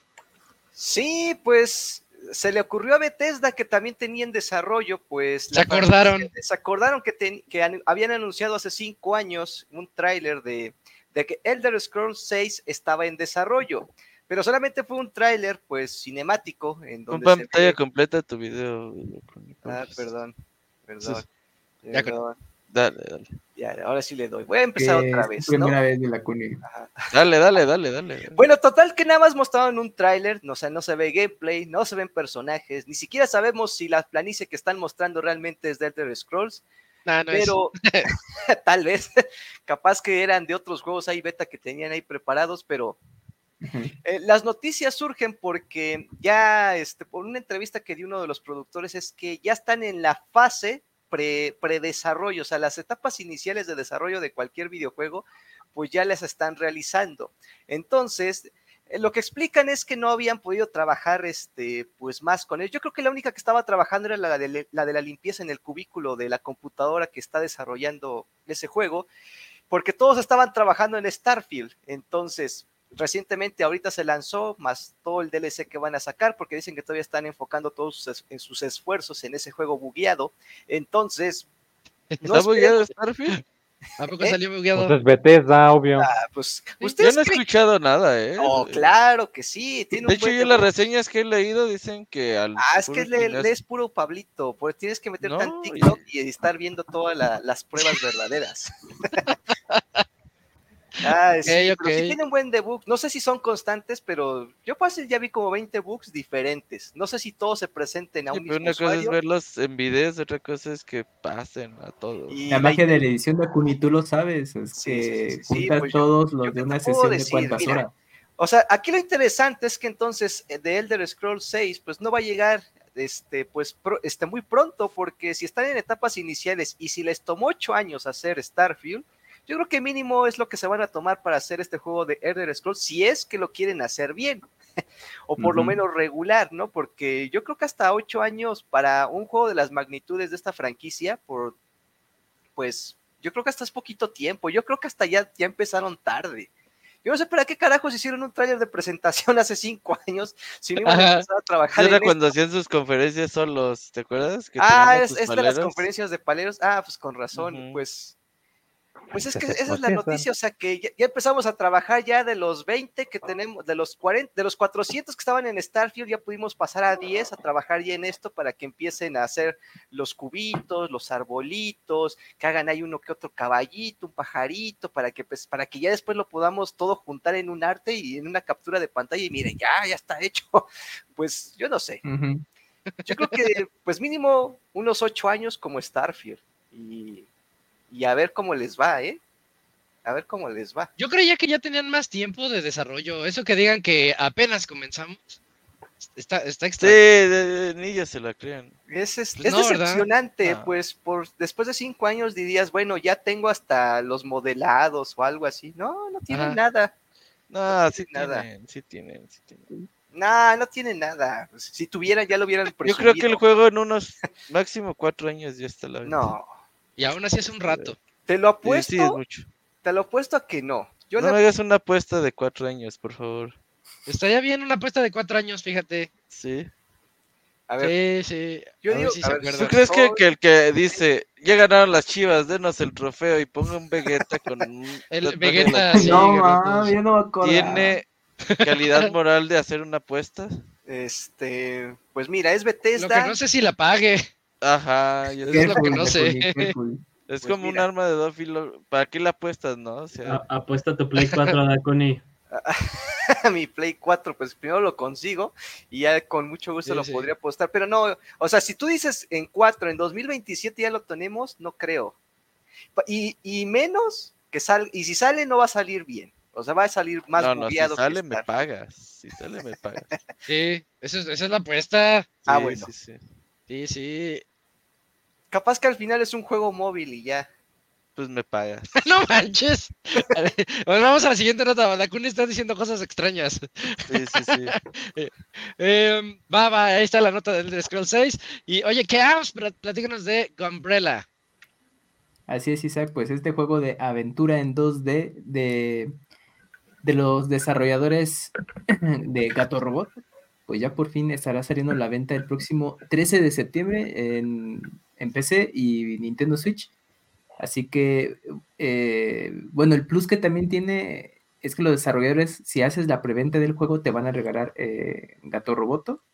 Entonces, pues ahí puedes tener un 2 en 1 Así que este juego, pues nada, pues ya nomás queda esperar que el próximo 13 de septiembre a que esté disponible, ya podemos ver las imágenes de, de qué tal se ve. Y pues, mucha acción, se ve bastante bueno y pues nada más queda esperar y aprovechar de esta promoción que tienen, si no tienen Gato Roboto, pues hagan la preventa y ya podrán tener acceso al juego. Me recuerda a Katana Zero. ¿Y también eh, Katana Zero? Sí, me recuerda mucho a Katana Zero. Ah, ok. Sí, pero eh, Katana Zero ahora como más eh, estilo Super Nintendo. Bueno, los diseños de Pixel son más grandes y todo esto, ¿no? Y aquí. Y, aquí, y con pistolas, porque el otro era ah. con katana. Ándale, ajá, y aquí usa su escopeta de tres disparos y da saltos tipo eh, Super Meat Boy. Y a mí me recuerda un poquito en algunos momentos a Super Meat Boy. Mm, y pues está, pues también, es que se supone que es un leñador, algo así el personaje, pero pues tiene ahí se ve como medio vaqueresco del oeste, pero bien, ahí chequenlo. Sí, muy bueno. Pregunta que si va a ser compatible con Steam Sí, este seguro. Sí. Esto sí, fácil, fácil. Sí, sin problema. Sí. Se ve muy, muy bueno. Hay que entrarle. Y acuérdense, si lo preordenan, se llevan gratis Gato Robot. Robot, ese está bueno igual. Eh, ¿Qué otro tenemos aquí? Vámonos a la siguiente nota con Yujin. Yujin, platícanos de mm el juego que va a salir el 30 de noviembre, Otogi Katsugeki Mameda no Bakeru. Órale. Sí, Isaac, pues bueno, ese nombre todo largo que acabas de decir, Otogi Katsugi, a ver, a ver, a ver, Otogi Katsugi Mameda no Bakeru, va a salir en Japón el 30 de noviembre. ¿Por qué estamos hablando de este juego? ¿Ese qué? Bueno, Punto número uno, está desarrollado por Goodfield. ¿Quiénes son Goodfield? Ok, Goodfield es, una, es, es, un estudio desarrollador que ha hecho juegos como Kirby's Epic Yarn, ha hecho también Yoshi's Woolly World y, Yoshi's Crafted World. Pero lo interesante de este juego es que quiere funcionar como un sucesor espiritual de Mystical Ninja. Lo cual pues está súper bien, porque pues a la vida le haría, le haría muchísimo bien tener de regreso a Mystical Ninja. Y de hecho es más bien en su etapa 2D, 3D, que eso no se vuelve a retomar después del Nintendo 64. Eh, y es por eso que estamos hablando de este juego. Repito, lo único malo es que sigue siendo para Japón. Ni siquiera hay el anuncio oficial para Occidente, si va a pasar algo por el estilo. Pero una de las cosas padres, bueno, recordemos que el Nintendo Switch es eh, region free, entonces pues no hay temas si tú tienes ganas de jugarlo. Aparte es un juego de acción, aventura, plataforma 3D, entonces pues no debe de haber mucho ahí ciencia como para poder, mucho limitante para poderlo jugar. ¿No crees que tenga su lenguaje inglés desde su, desde su lanzamiento? Yo no creo. Ah, estaría, estaría bien, ¿eh? De hecho, también va a salir en físico, entonces en algún momento ahí en por Play Asia podríamos saberlo, ¿eh? Ándale, la versión internacional. o por AliExpress. Eh, bueno, bueno, eh, eh, es un juego que se ve muy interesante, muy padre. Repito, asesor espiritual de Mística Ninja. Ahí tenemos la, la, versión nueva de Impact todo está cool. Eh, y bueno, o sea, la verdad se ve muy bien. Cuando, cuando lo habían anunciado, como que se veía ok, pero este segundo tráiler, ya más cercano a la fecha de lanzamiento, sí se ve muy pulido el juego, ¿eh? Sí estoy sorprendido por lo que se ve ahí tal cual y todas estas mecánicas que tiene. Eh, entonces, pues, pues, esperemos que en algún momento salga oficialmente en Occidente, ya si no, pues aventárnoslo a jugar eh, pues eh, ahí crear una cuenta para eh, la Nintendo Switch japonesa y, poderlo jugar. Sí, hay que entrarle, la verdad. Preguntaban cómo se llama el juego, Yojin. ok, va de nuevo, va de nuevo. Otogi Katsuguki Mameda no Bakeru, dos puntos Oracle Saitaro. ¿Cómo lo busco en Amazon Japón? Saitaro no Saina. Eh, pues, pues, con mucha fe y esperanza, amigo. Y con calma, con calma. con, calma. Como el panda, ¿qué? ¿No tienen un zarape? Así se bachó ese día. ¿Quién me puede mandar un zarape? Ajá. Se mama. Sí. Aunque esté usado. Que huela a ustedes, por favor. Como el, el zarape que se encuentra el Homero, güey, que es... El poncho. El poncho, el poncho. Que dice, ah, estaba, esa era la cama del perro y estaba enfermo. Yo que solo lavaba. Sí, cuando se hace hippie, sí es cierto. Ajá. Homero J. Va, entonces, última noticia, nos toca, eh, te toca a ti, Camps, platícanos de el PSP, PlayStation Portal y su fecha. Así exacto, ya miren, pues después de mucho eh, ya Sony el próximo 15 de noviembre estaremos jugando Portal y tendrá un precio de tan 190 dólares Así que, pues, ¿no? bueno, no, no sé si realmente esté accesible o no en pesos mexicanos, porque que el, tipo de cambio más impuestos van a cobrar eh, mucho más, pero pues ya podremos, el, pues ya para noviembre, probar esta eh, pantalla control de para PlayStation y jugar vía internet, pues tu play para que puedas ver la tele, eh, pues, en otro lado, pues como se hace con, con Wii U, pero pues aquí más pro y con las características, características controles eh, que tiene, así que pues vas a poder estar inmerso en el juego. Ahí podemos ver ejemplos de uso, ahí está Nacho jugando su Spidey y su novia al lado viendo la tele. Entonces así, igualito vas a poder hacerlo. Oye, ¿se sabe si va a salir en Latinoamérica en esa fecha? Eh, eh, no, ahorita está. pero yo creo que sí. Bueno, Yo creo que bueno, esperemos que no tanto de lanzamiento de Estados Unidos. Un año y todo. Igual al principio del que sería obviamente disponible. Pero pues ya saben, importar por unidades y los interesados, pues pónganse bien acá. Te estás medio cortando, Camuy. te entendí un poquito, Cams. Sí. Pero va, eh, ahí está. Se entendía que lo va a comprar y lo va a reseñar para Pixel. Sí, sí. Importado y todo. 15 de noviembre. y bueno, nada más falta ver este el precio exorbitante con el que vaya a salir. No he checado cuánto cuesta el el control Elite de PlayStation, ese. Este, 4200. Más o menos en eso, ¿no? Que, que esté en 5 el. Este, el portal. ¿Cómo se la pantalla. Es el, el DualShock Edge, ¿no? Sí. DualSense Edge. Ah, y va a durar lo mismo que el control, la batería. Y misma batería. No, no, no. no, el DualSense Edge vale 198 dólares en Estados Unidos. Pero no, pero es precio de revendedor. no, es pues cierto, 4.200 pesos. no, pero sí vale 199 precio oficial también. Entonces sí está como a 20 el dólar. Ok. No está tan manchado. Pues a ver si lo dejan en 5 este, esta pantallita. Creo que en 5 mil pesos podría vender. Pero a ver. ya, Está, ya, Está, o sea, no, no dudamos que... Pero ahora sí... No, olvídenlo, olvídenlo, olvídenlo. Que, que, que Sí, así como que a, ese precio que podría ser el, el, el, el, tentativo. Ya se congeló. Eh, Yuyos, ¿ves? No, no, yo lo veo bien. Tú eres el congelado, Sí, sí.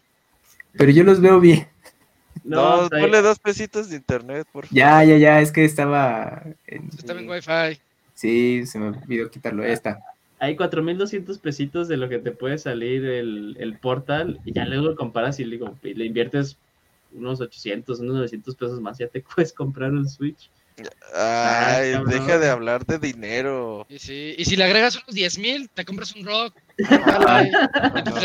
este, No, deja eso, te, te, compras el Play 5. Ya, Agrégale otros 10 y mejor ya una PC gamer y ya. Ahí está, ya, fácil, fácil. Sí, es cierto. Eso de la PC Gamer es una vil mentira. ¿Por qué? Porque es una vil mentira. Apuesta Dakuni, apuéstale Dakuni. Sí se puede. En ese rango de precios sí ya alarmas, no exageres. ¿Con cuánto te haces una PC gamer que corra igual un juego de Play 5? La Kuni ah, 25 más o menos. Yo creo que sí. sí. Puede ser. Si la tarjeta de video y con, 25 ¿qué te haces? Hoy estaba viendo en Amazon México una 370 con 32 de RAM y... ¿En cuánto? Una MD en 19. Oh, está bien, ¿eh? Ah, está bien. ¿eh? Ah, sí, estuvo bien el precio. ¿Te la compraste? No. Pero estaba viendo y dije, ah, está decente. Yo creo que unas 370 sí te corre más o menos. Sí. Igual o ah, mejor que el Play 5. Sí, sí. ¿Cuántos son los specs mínimos que te pide para jugar Spider-Man en PC? ¿Alguien sabe? No, con un 370 sin pedos. No me lo sé, pero la rogala y te corre en high. Creo que te pide una 260. Un Spider-Man, a ver. Ahorita lo busco. Sí. Bueno, eso porque están bien optimizados. Los de Sony están excelentemente optimizados para PC. Todos menos de Last of Us, ¿no? Ah, tienes razón, toda la razón. Ah, mira, nada, mira, Spider-Man, ahorita el Spider-man de el, el, pide como mínimo una 950. Dicen con una 950. Y ya uno máximo, una GTX 1060, hasta son, son tarjetas de hace 3, 4 generaciones. 4, sí. Sí, sí, ya, ya, se puede. Ya, vámonos todos a PC, ya mínimo. Oiga, ya vámonos, ya vámonos al medio tiempo musical. Ah, ya la subieron a 30 mil pesos. Ah, pues, ya, ya, ya no, ya no. Ya no. Era en ese momento. Era ayer. Entonces, no solo, le aumentas 10 mil pesos al portal, le tienes que aumentar 16 mil pesos. Sí, mejor compres de su Play 5, vale 9 mil pesos. Y ya, sáquense de casa. Vámonos al medio tiempo musical, porque ahorita que regresemos les voy a platicar un ratito de Baldur's Gate 3, ese RPG que está ahorita también causando sensación. Y luego, pues, platicamos de más saludos. Pero vamos, medio musical y ahorita regresamos. Ya soy prim.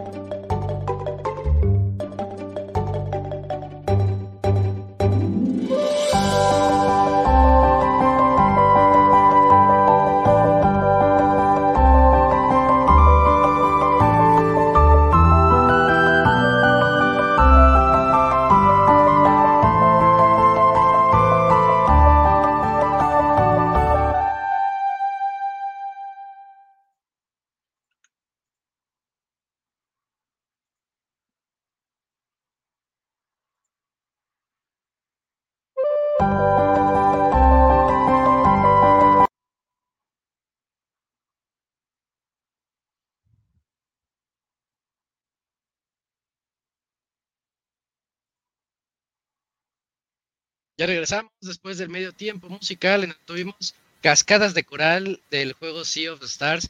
Pueden escuchar, es un juego que tiene música bien bonita. De, hecho, Esta porque está relax, pero tiene otras que a mí me recuerdan mucho a, las más pesadas o las más intensas de The Messenger, que también estaba, estaba muy, muy, muy padre de, música. Sí, ahí eh, preguntaron en el chat que si era de Sea Stars, sí, sí es de Sí, sí, sí, Sea of Stars, Cascadas de Coral. Bueno, me toca a mí platicarles hoy del juego Baldur's Gate, Baldur's Gate 3 que salió a la venta hace, ya tiene una, un ratito en PC, en PlayStation 5 va a salir el 6 de septiembre, o sea, pasado, mañana sale en Play 5 y en PC salió el 3 de agosto. Y bueno, déjenme, les comento un poquito. El juego es desarrollado por Larian Studios. Larian Studios de entrada, cuando yo vi al juego, cuando vi Baldur's Gate 3, yo dije, le entro, no le entro, no sabía. Y cuando lo vi bien el tráiler, dije, ah, se parece mucho a Divinity. Y resulta que los creadores de Baldur's Gate 3 son los mismos creadores de Divinity 2 y, bueno, del 1, de toda la saga de Divinity. Mm. Pero es que en particular Divinity 2 a mí me gusta bastante. Eh, este, Original Sin 2. Eh, y tiene muchas mecánicas prestadas de ese juego. Bueno, básicamente es que de eso se tratan los juegos que son RPG clásicos. Y con RPG clásicos no, no estoy hablándoles de Final Fantasy por turnos o Dragon Quest por turnos. No, estoy yéndome más atrás todavía a Dungeons and Dragons, a esos RPGs en donde se reúnen los amigos y hacen, inventan su historia y hay un maguito y hay un, este, un guerrero y hay un y, hay, y, cada quien trae a alguien diferente. Ese tipo de RPGs duros y extremos que los más clavados son los que le entran a esos juegos, pues eso es lo que nos trae Baldur's Gate 3 y también Original Sin Divinity. Pero ya vamos a entrar más en tema con el juego. El juego nos coloca en una nave, la historia nos coloca sin saber nada porque yo no jugué Baldur's Gate 2, que por cierto Baldur's Gate 2 salió en el año 2000, aquí lo tenía, en el año 2000 precisamente. O sea, se tardaron 23 años en ver si salía o no salía el 3 y ya salió afortunadamente por otro desarrollador, pero bueno, eh, el juego nos coloca en una nave espacial, en una... Está raro porque les estoy hablando de que es un juego medieval, pero bueno, así comenzamos. Comenzamos siendo eh, abducidos y como secuestrados por unos alienígenas y estamos en la nave espacial que si mal no recuerdo se llama el Nautiloid. Y en el Nautiloid nos están inyectando cosas y cuando inicia el juego, la primera cinemática, este, uno de estos, de estos monstruos que al inicio no sabemos su nombre, este, está sacando una especie como un gusanito, un gusano, y, lo te lo pones en el rostro y se mete a través de tu ojo, así bien grotesco. Y no sabemos qué onda, qué es lo que está pasando. Eh, el Nautilus tiene algunos problemas, hay ahí una especie como de motín y es cuando nosotros logramos escapar. Al momento de escapar y de salir de ahí es cuando se nos, permite crear a nuestro propio personaje. Tiene una variedad enorme para poder crear al personaje. Eh, razas, subrazas. De entrada, yo necesitaba un tutorial. A lo mejor ese es mi mayor problema con este juego. Vamos a hablar de eso desde ahorita. Eh, tiene una curva de aprendizaje demasiado, este, demasiado rápida. Si tienes que aprender todo a la brava, porque si no te va a tomar mucho, mucho trabajo entenderle a todo lo que te está presentando. Y ese es otro problema que tiene el, el juego. Al inicio yo no sabía qué ventajas me tiene eh, la raza humano contra la raza, contra el hechicero, o contra el guerrero, o contra, perdón, contra el elfo, etcétera, ¿no? Diferentes razas que puedes tener ahí. ¿Y que, de qué te sirve tener esa, esas subrazas? Ese es el, el problema que tiene al inicio y es un poquito basarte en lo que a ti te gusta. A mí me gusta ser guerrero en todo este tipo de juegos, entonces yo elegí unos de los predeterminados y me saqué de problemas. Eh, los predeterminados son los que ustedes ven en la portada. ves, ahí al, mago, ves ahí al guerrero, al warlock, a, la, a una que parece como orco, elfa, que es la que yo utilicé, y que resulta que todo el mundo la odia. Después salieron las estadísticas de un mes después, cuánto, cuánta gente ha utilizado a cada uno de estos, estos personajes y nadie la utiliza a ella.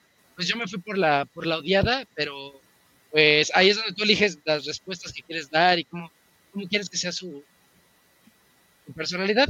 La ventaja de utilizar un personaje 100% creado por ti es que eh, puedes tener a todos los demás como compañeros y puedes experimentar todas las historias de cada uno de ellos y conociendo sus verdaderas personalidades. Eso es lo chido. Pero bueno, eso es lo que, eh, lo que nos presenta el juego al inicio de su historia. Te escapas del Nautiloid, te escapas de esa nave espacial y la misión, conforme vas conociendo a tus compañeros que también estaban ahí en esa nave, eh, es unirse para poder eh, encontrar la cura a ese gusano que te metieron en el ojo, que al parecer te está permitiendo leer las mentes o meterte en los pensamientos de las demás personas, pero no sabes si es bueno o malo. Ahí entra el aspecto RPG, pero es un RPG tan clavado, tan, tan, tan clavado, que ya es yo de decisiones las que puede hacer cada quien. Puedes decidir si quieres hacerle caso al, al, al, gusano y, leer las mentes de las demás de las demás personas. Pero eso al parecer está afectándote y al parecer te está convirtiendo como una especie de monstruo. Entonces, pues, pues tú decides si quieres convertirte en ese monstruo o no. Puedes decidir eh, si quieres ayudar a las personas. En la primera misión del juego te pones un campamento en donde te dicen, oye, ya no aguantamos a estos, este, a unos acarreados que tenemos aquí. Son una especie de, elfos poderosos que están ayudando a unas personas y ya no los aguantan y ya los quieren correr porque se aproxima una guerra contra unos goblins, contra, unos duendes. Dicen, es que estos no van a ayudar a nada, mejor que se larguen de aquí y fortalecemos nuestra base y etcétera, etcétera. Entonces dice, este, unos dicen, oye, ayúdanos, es que nos quieren correr, y otros te dicen, ayúdanos a correrlos. Y la decisión, digamos que la historia, la versión buena, lo que tú puedes hacer para que este, para sacar el final bueno de esta pequeña historia, pues ve y mata a los goblins, ve y mata a los duendes. Pero lo chistoso es que cuando llegas con los duendes, resulta que tienen unos jefes y los jefes te dicen, oye, pero ¿por qué no mejor nos ayudas a matar a los elfos y a matar a los que están ahí y te damos parte de las ganancias?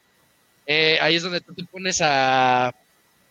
Te pones como a pensarle y a decir, pues, ¿a quién de los tres ayudo? ¿A los buenos, a los malos o a los más malos?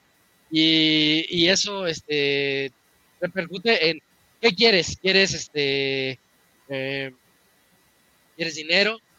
¿Quieres este, amigos? ¿Quieres quedar bien con la gente? ¿Quieres poco dinero pero tener aliados? Todo eso es lo que lo que va a tener. Aquí me preguntan si corre en el Steam Deck.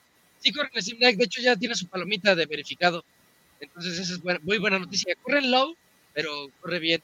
Y veo que están platicando en el chat sobre RPGs por turnos. Vamos a hablar del gameplay porque no les he platicado por eso.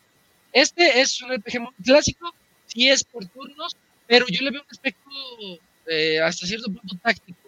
A mí me recuerda muchísimo a XCOM, me recuerda mucho eh, a los de Mario and Rabbit, en donde tú te colocas en el mapa y desde ahí tienes cierta probabilidad de ataque contra el enemigo.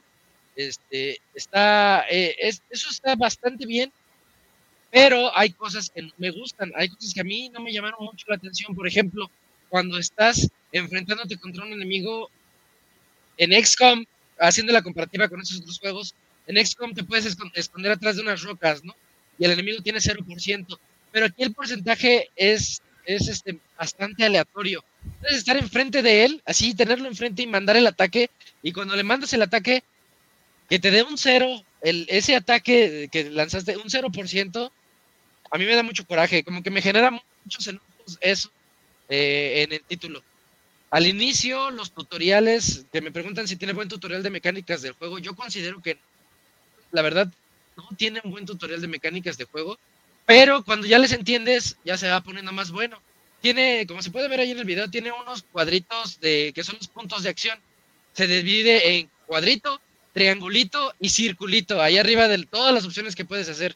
Y realmente cuando tú entras a la, acción, nada más tienes uno de cada uno cuando comienza el juego, porque puedes ir evolucionando a tus personajes y puedes obtener más cosas. Es cuando se pone interesante y es cuando la historia de verdad agarra un ritmo bien loco, muy interesante. Este juego tú le entras y dices, voy a jugar nada más un ratito, ya se te van las horas y las horas, y entre que te pones a pensar a quién ayudo, o que te pones a pensar cuál es la mejor técnica para vencer a estos enemigos, este, se te va a ir mucho tiempo ahí.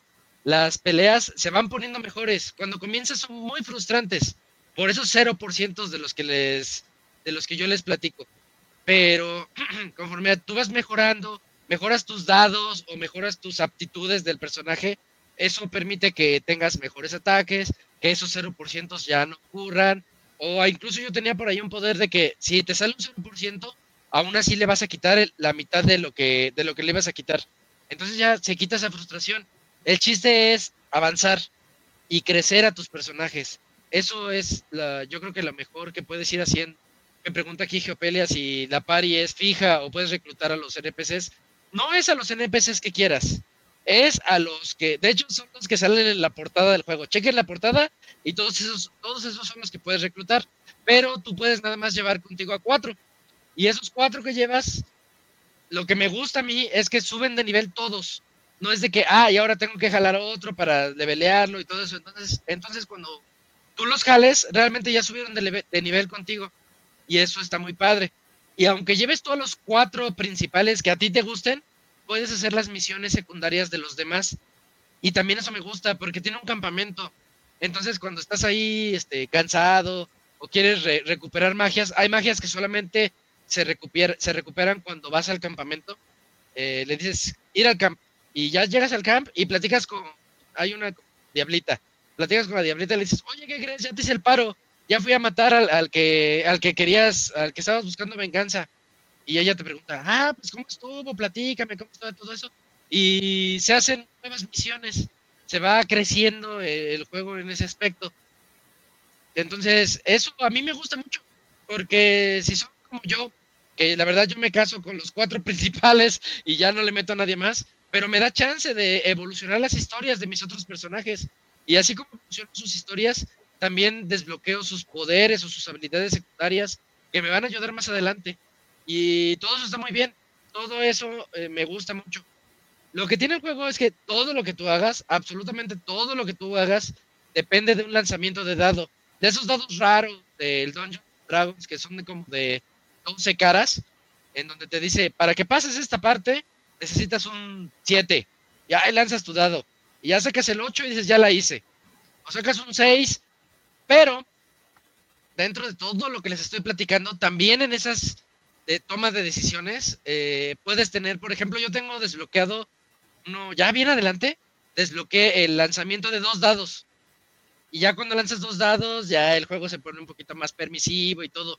Cuando comienza el juego, yo les recomiendo mucho, eh, no, no es recomendación, pero es lo que todos hacemos. Tiene Quick Save y tiene Quick Load para que salves, cargues, salves, cargues. Eh, lo voy a aceptar, yo hice eso porque es muy frustrante llevar 30 horas de juego y que por una decisión de un dado que no salió como tú querías, este, pues toda la historia se viene para abajo, ¿no? Eso es muy frustrante y hasta lo googleé, eh, lo chequé en Reddit y tiene nombre, se llama Scum Saving. El Scum Saving, y todo el mundo lo hace, es de que lo salvas así como para que la historia vaya avanzando un poquito, para que este, pues no vas a abusar de él, pero sí en algunas partes se ve que tienes que tienes que recurrir a eso, como que no va a haber de otra. Y este, a ver, denme nada más un segundo.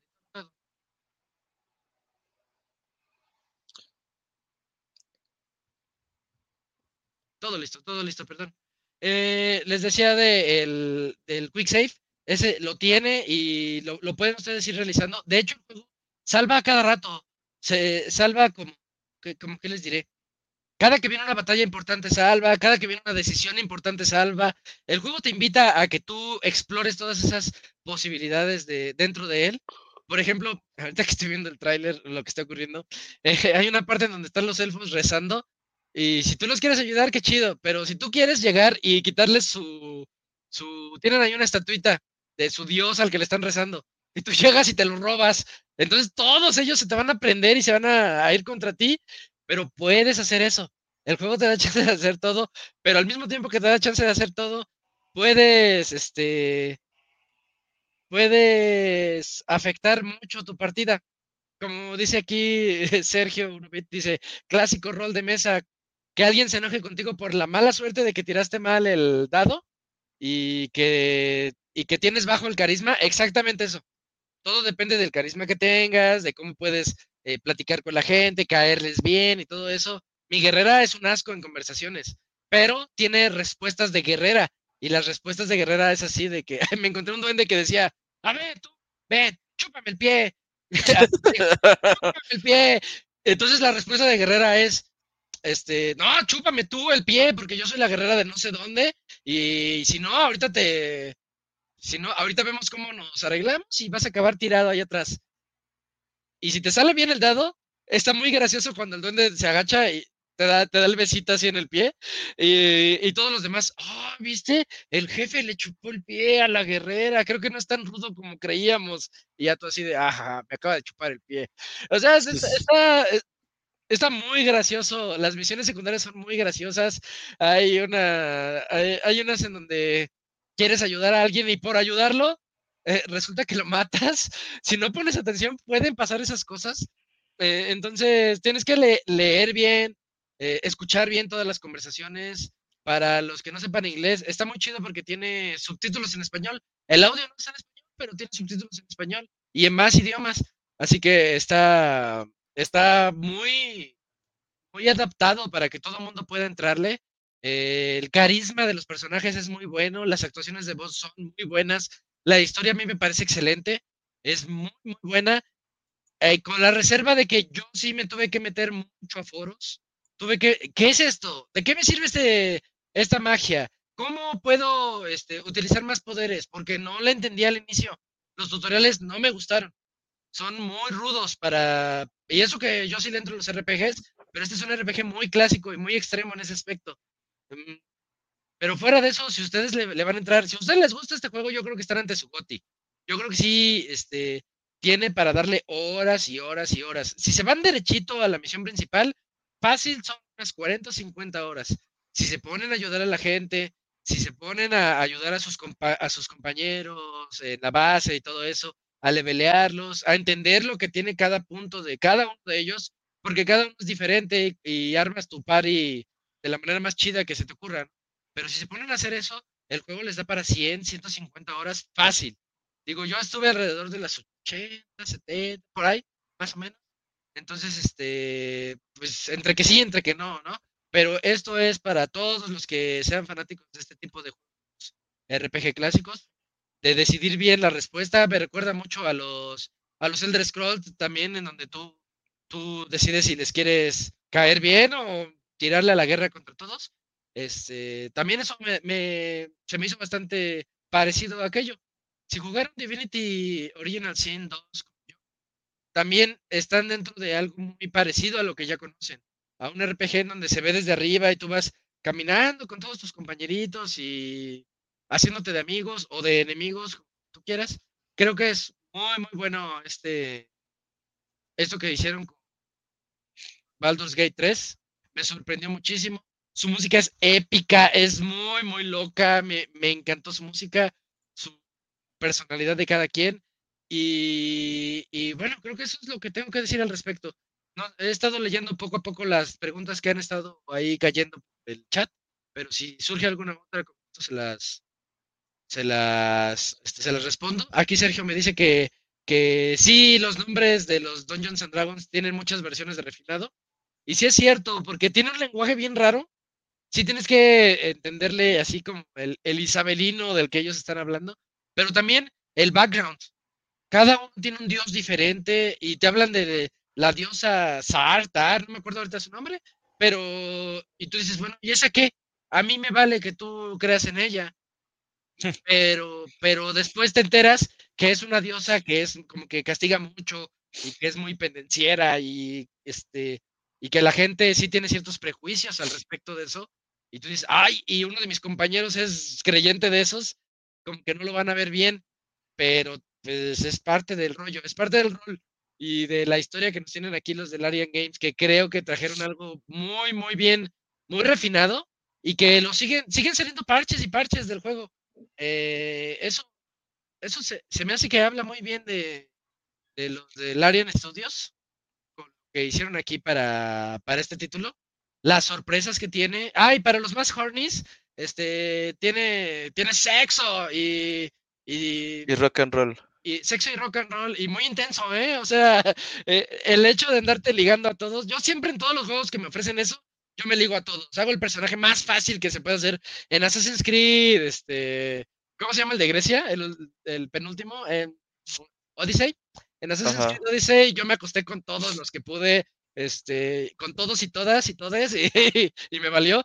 Ah, pues en ese juego también se puede, pero es muy chistoso porque hay unas parejas que ustedes van a tener que pueden ser, este, monógamas, pero hay otras que te dicen, a mí me vale, tú vete con quien quieras, este, es más, yo anoche me acosté con este, eh, este es, eso, eh, o sea, con eso quiero decir que el juego es muy para adultos, así como tiene historias graciosas, así como tiene estas, estas historias, estas side quests sexuales, también tiene unas muy, muy hardcore, tiene unas muy intensas, unas historias que sí dices, ah, órale, este, o sea, no solo de sangre y de violencia, sino unos temas un poquito ya más pensados que que pues sí, entrenle con un criterio muy amplio al juego, pero está bien para que le aprenden, le aprendan pues a la brava, pero ya después del acto 1, el acto 2 ya es a lo que vas y se me pregunta Geopelia si tiene enciclopedia, no tiene.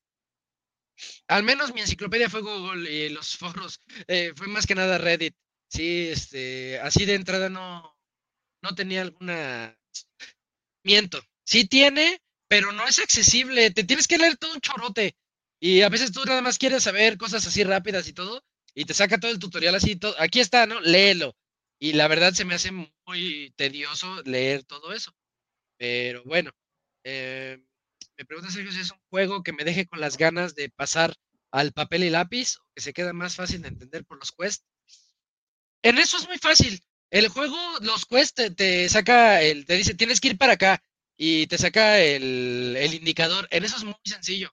En lo que no es sencillo es en acordarte, ah, quería quedar bien con este o quería pelearme con estos. O sea, tienes que acordarte bien de cuál es tu propósito y qué es lo que quieres hacer, leerlo bien todo y tener cuidado con las respuestas, porque hubo más de una ocasión en la que yo sí quería indagar más al respecto. Y sí, que, que me peleo con los jefes del campamento duende, por ejemplo, y ya, ya no pude saber más y había un par de dudas ahí que yo quería que yo quería resolver con ellos. Yo sé que se hubieran resuelto ahí, pero ya no se pudieron.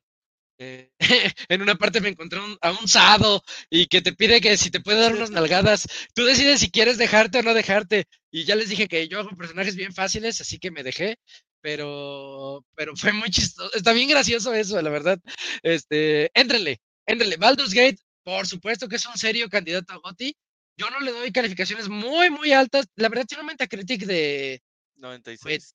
96, sí, sí, los, los haters y los locos se ponen a decir, le ganó al Zelda. Yo veo dos juegos totalmente diferentes. Yo veo dos GOTYs totalmente diferentes aquí.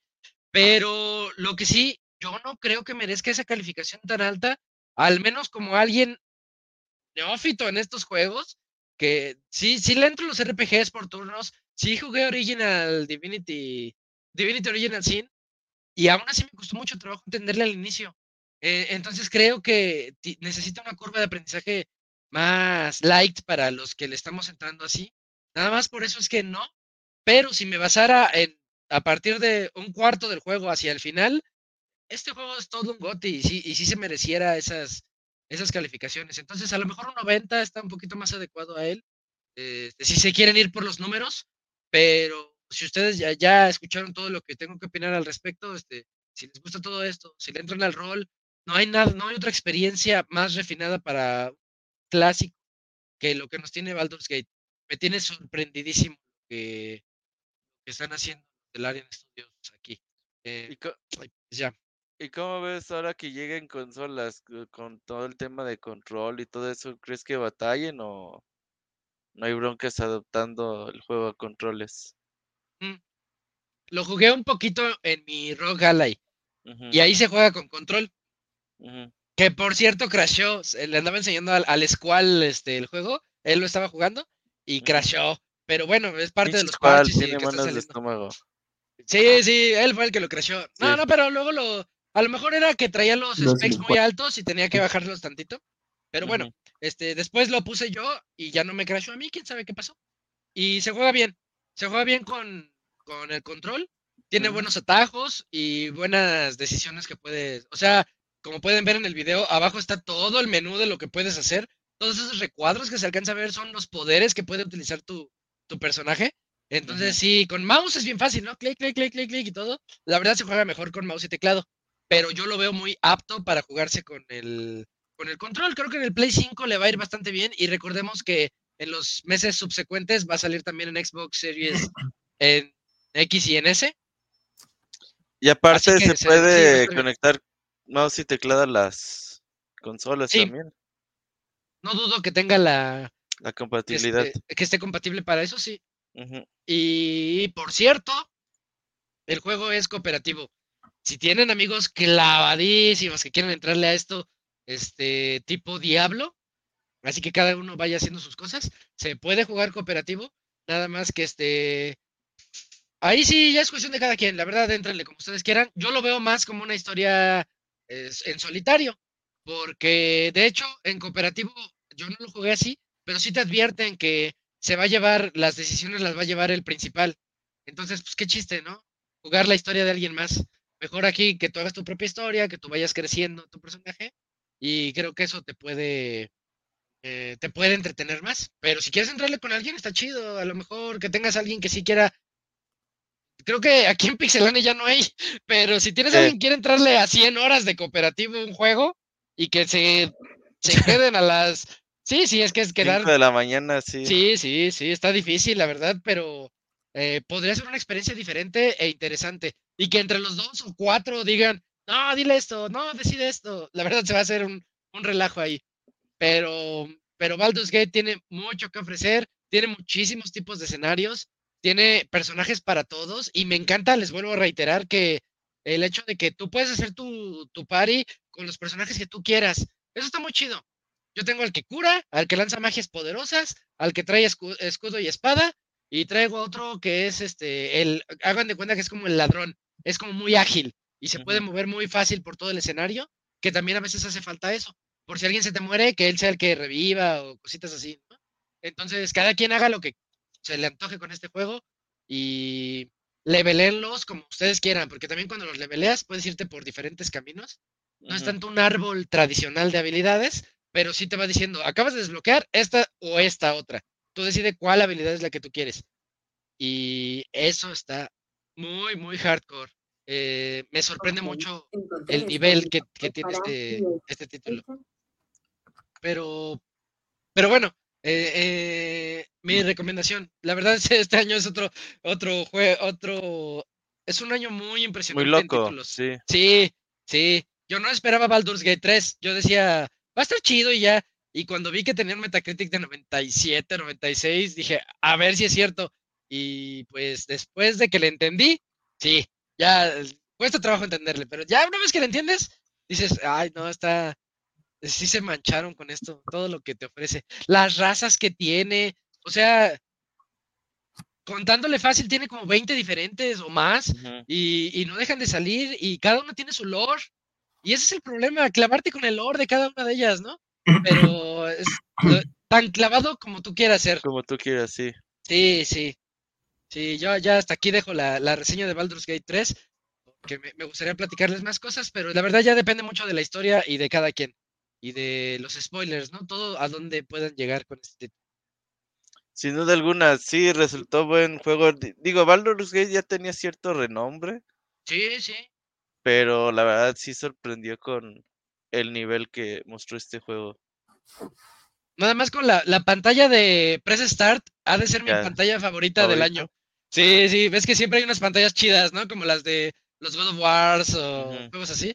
No, esta dice Press Start y está un paisaje hermoso y le presionas Start y se va como hacia abajo y te, te muestra el Baldur's Gate la, la puerta abriéndose y cuatro guerreros entrando y tú dices, ah, yo quiero ser esos guerreros, yo quiero llegar a Baldur's Gate y quiero pues resolver sus problemas, ¿no? De cada uno de ellos. La verdad se ve bien chido. Nada más con esa entrada y con la música épica que suena, si te pone la piel chinita y dices, ya, estoy entrando en una aventura de esas que no se van a olvidar en mucho tiempo. Está muy chido. Qué bueno, qué bueno. Sí, ojalá podamos jugarlo ahí en consolas próximamente. Creo que sí, sí. Porque sí muy divertido. Vientos. Pues hasta ahí dejamos la, sección de, de, reseñas y nos vamos a ir a la sección de saludos, en donde leemos sus correos. Vamos a saludos.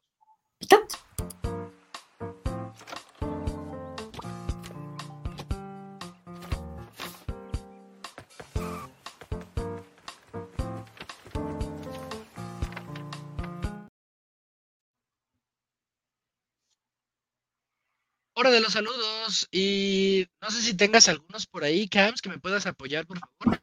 Sí, mira, nos llegaron... Yo abro mi ventanita. Unos cuantos correos y el primero de ellos es de Don Gris, pero pues pónganse cómodos porque se tomó su tiempo de escribirnos, miren. Va. Y de paso, pues un saludo a Don Gris. Eh, un correo de Equidnas y Jueguitos, reenviado porque no lo leyeron. Bueno, ahí sí, igual puede que se nos haya pasado. Ah, es que era de hace dos meses y. Ah, neto. Ya nos habíamos ido. Ok. Sí, sí. Bueno, eh, ¿qué, tal, amigos de Pixelania? Le reenvío este correo agregando los comentarios de su más nuevo podcast, ya que este correo lo leyeron en el último podcast antes de vacaciones, pero solo las preguntas. Sí, es cierto, ya me acordé, por tiempo. Y se comprende porque no era podcast para leer correos, pero yo esperaba que, no le, eh, que lo leyeran de vuelta. Como sea, aprovecharé para comentar unas cosas antes de pasar al correo viejo. Una vez aclarado este proceso, a preguntarles. Procedo a preguntarles, ¿cómo les fue en vacaciones?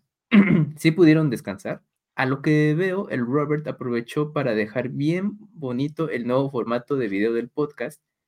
Eh, y hablando del formato en video nuevo, ¿No han pensado en subirlo a Spotify también? Los pocos podcasts que sigo ya lo hicieron y es interesante porque si hablan de una cierta imagen durante el podcast, me puedo dar el tiempo de poner video.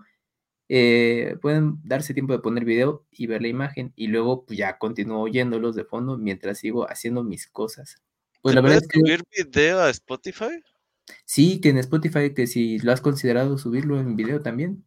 No sabía, voy a ver si se puede, no sabía. Sí, porque, bueno, ahorita en video estamos... Nuestro servidor ofrece la posibilidad. Porque estamos en, bueno, en, YouTube, como luego dicen algunos, en Twitch, y pues ya, ¿no? O sea, en video solo en estas dos plataformas. Sí, ahí véanos en YouTube y voy a chequear de Spotify. No aseguro nada. Si el servidor donde estamos no ofrece el servicio, pues ya puro. Va a ser como complicado pagar un servicio extra. Sí. Y pero pues sí, ahora con esta plataforma, pues ya no, ya podemos compartir imagen, hacerlo más visual, entonces tanto en las noticias, reseñas y también bueno, a ver qué se puede hacer durante los correos, entonces pues eso también ayuda y pues los que están aquí viéndonos, pues, eh, pues les queda más claro luego de lo que hablamos incluso entre nosotros, ¿no? De que mira, es que es esta imagen de tal cosa y, ah, ok, ya te capto más rápido. Sí, sí. Bueno, eh, y pues en general, pues nos fue bien en, en esta semana de descanso y en el correo en el podcast pasado platicamos más o menos ahí qué, estuvimos haciendo y, jugando. Bueno, por cierto, para Robert, ya escuché el Dream Match, eh, qué tal su aventura en el, eh, en el Evo y hasta a mí se me antoja ir al evento algún día, aunque sea para los juegos de pelea.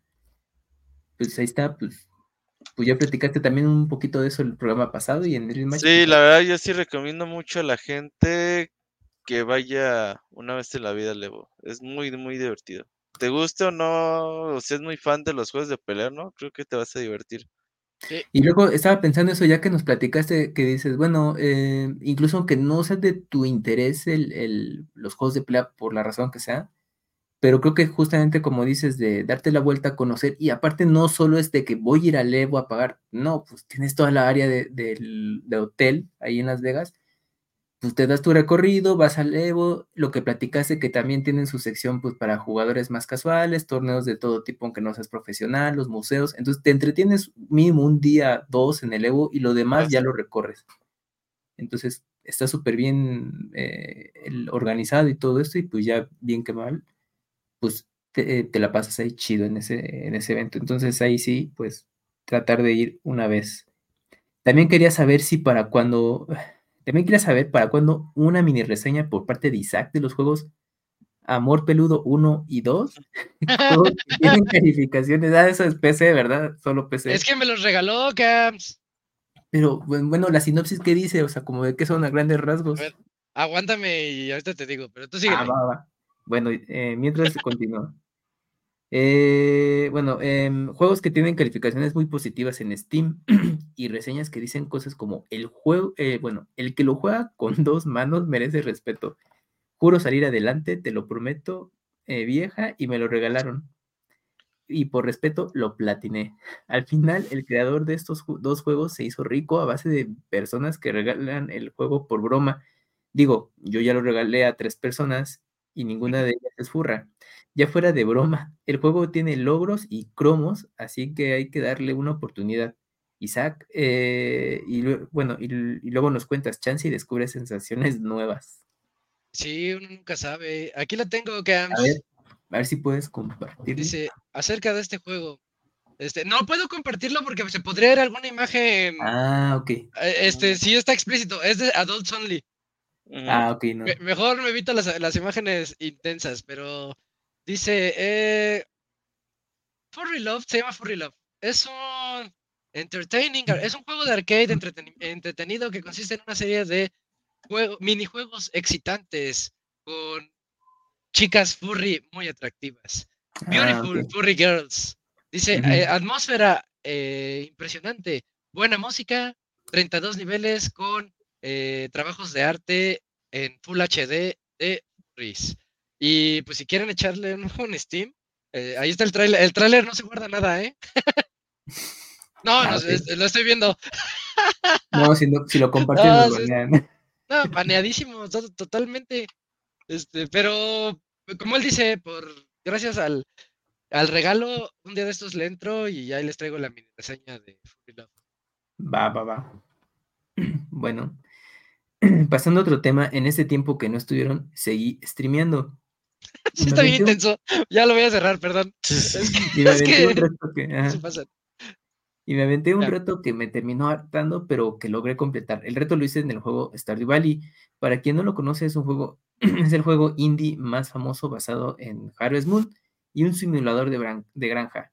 El reto consistía en pescar todos los peces del juego.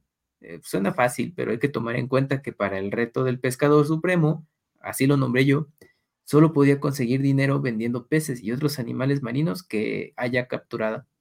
Y para poder capturar a todas las especies de peces, debía desbloquear ciertas áreas con dinero. Y pues al final invertí como 200 mil de oro en, en desbloquear todo y si cada pez se vende en promedio en 150 euros, pues tuve que pescar más de mil veces para llegar a mi meta. El reto lo hice en stream y fueron horas y horas de estar pescando en el minijuego de pesca y que resulta bastante aburrido para la mayoría.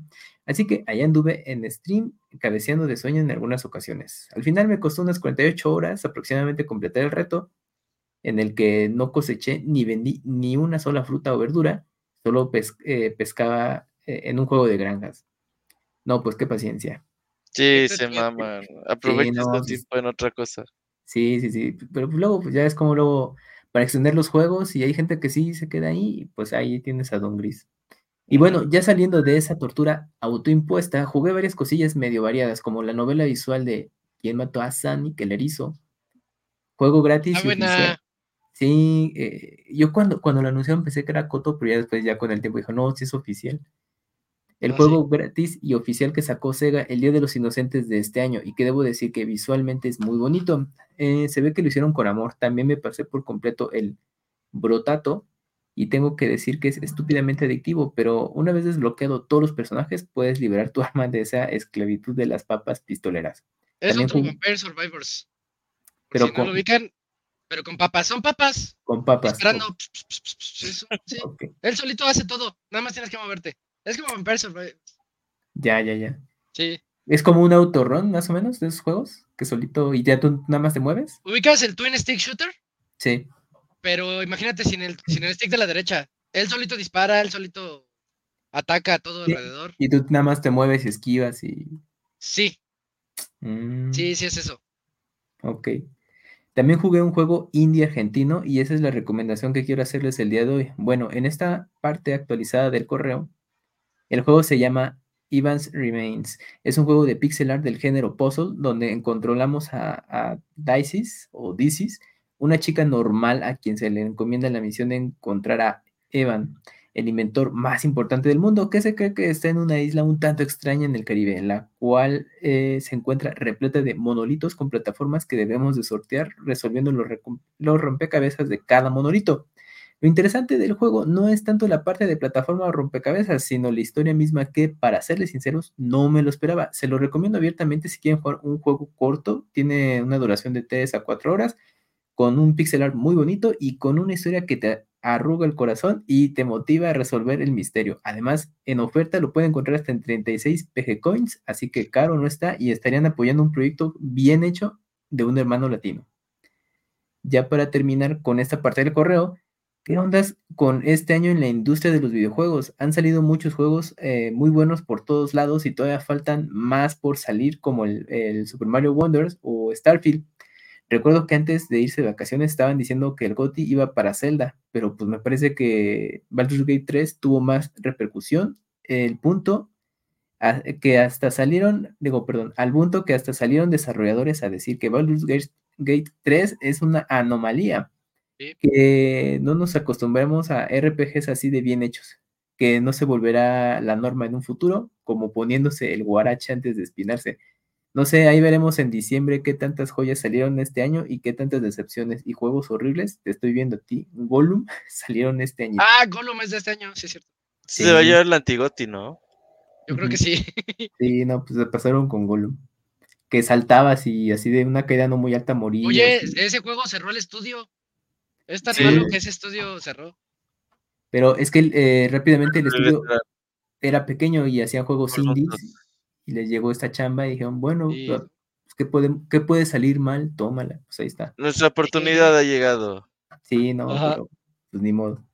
Pix amigos, ya para culminar, quería dejarles la pregunta del día y esta es, ¿qué son los juegos roguelike? ¿Y qué son los juegos roguelite? Júntense en equipos de tres y discutan su respuesta, a ver si ustedes saben la definición de estos subgéneros que veo a muchas personas confundiendo sobre esto y etiquetando mal los juegos. A ver, Isaac, tú que tienes ahí expertise, ¿qué diferencia tiene cada uno? Yo una vez les dije, y ya, ya no me acuerdo. pero, Así. pero deja, déjalo googleo rapidísimo. Tú sigue con el correo y ahorita se los digo. porque yo habías dicho una vez que son dos géneros diferentes. Ok. Una vez dicho esto, procedemos al correo viejito que no leyeron. ¿Qué tal amigos de Pixelania? Bueno, mm, ¿cómo están esta noche? Espero que muy bien. Antes quería antes que nada, quiero preguntarle a Isaac si ya jugó Broken Reality. De ser así, ¿qué le pareció? No por otro lado. Sí lo compré, no lo he jugado. Ok. Por otro lado, no respondieron si les gustaría ver otra vez a un Link con pelo rosa en algún juego como skin. No, la verdad, no. En Smash no había, no, en los skins de todo. Creo que sí, ¿no? Hay. Link con pelo. El Toon Link a lo mejor. Ajá, uno de ellos. En Smash creo que sí, ahí está. Em, escuché esos especiales porque son de los juegos que sí he jugado de la saga, por ende no me iba a spoilerear, pero los demás no los eh, no lo escuché porque son juegos que, que, jugaré algún día y quiero llevarme sorpresas. Hablar de Zelda me recuerda que en la Navidad de mi segundo año de secundaria nos regalaron a mis hermanos y a mí un GameCube y no sé por qué, pero venía con el disco de regalo de, de Zelda. Ah, sí, que tiene Zelda 1 y 2, Ocarina, Mayoras. Eh, junto con el Sí, era un, un, color plata, ¿no? El, el GameCube, creo. Ese disco para mí fue una sorpresa enorme. Ahí jugué los juegos de la saga que tenía pendiente y me pasé por primera vez Ocarina of Time y Majora's Mask. De hecho, todavía tengo ese disco con todo y manual ahí guardado. También recuerdo que ese disco lo disfruté más porque tenía la, la, revista de edición especial de Zelda Club Nintendo, donde te decía cómo adquirir todas las máscaras de Mayoras o cómo pasar los primeros dos celdas, una chulada de revista y de disco. Pero bueno, avanzando con el tema del podcast, yo soy muy fan de Street Fighter, pero más que nada de su estética y de Chun-Li y sus piernotototas. Mamita de qué ricolina estás. Hasta que eh, tenía un llavero de ella de, en versión chibi. También me compré un libro de arte mm, que recopila los dibujos de ediciones especiales de traje de baño de Street Fighter. Y la portada no tiene desperdicio con Chun-Li tomando el sol adjunto imagen. Digo, no soy muy fan de su, eh, de su estética y de personajes, porque para jugarlo soy remanco. Desde niño intenté meterme en el mundo de los juegos de pelea, pero mis dedos no están diseñados para estos juegos.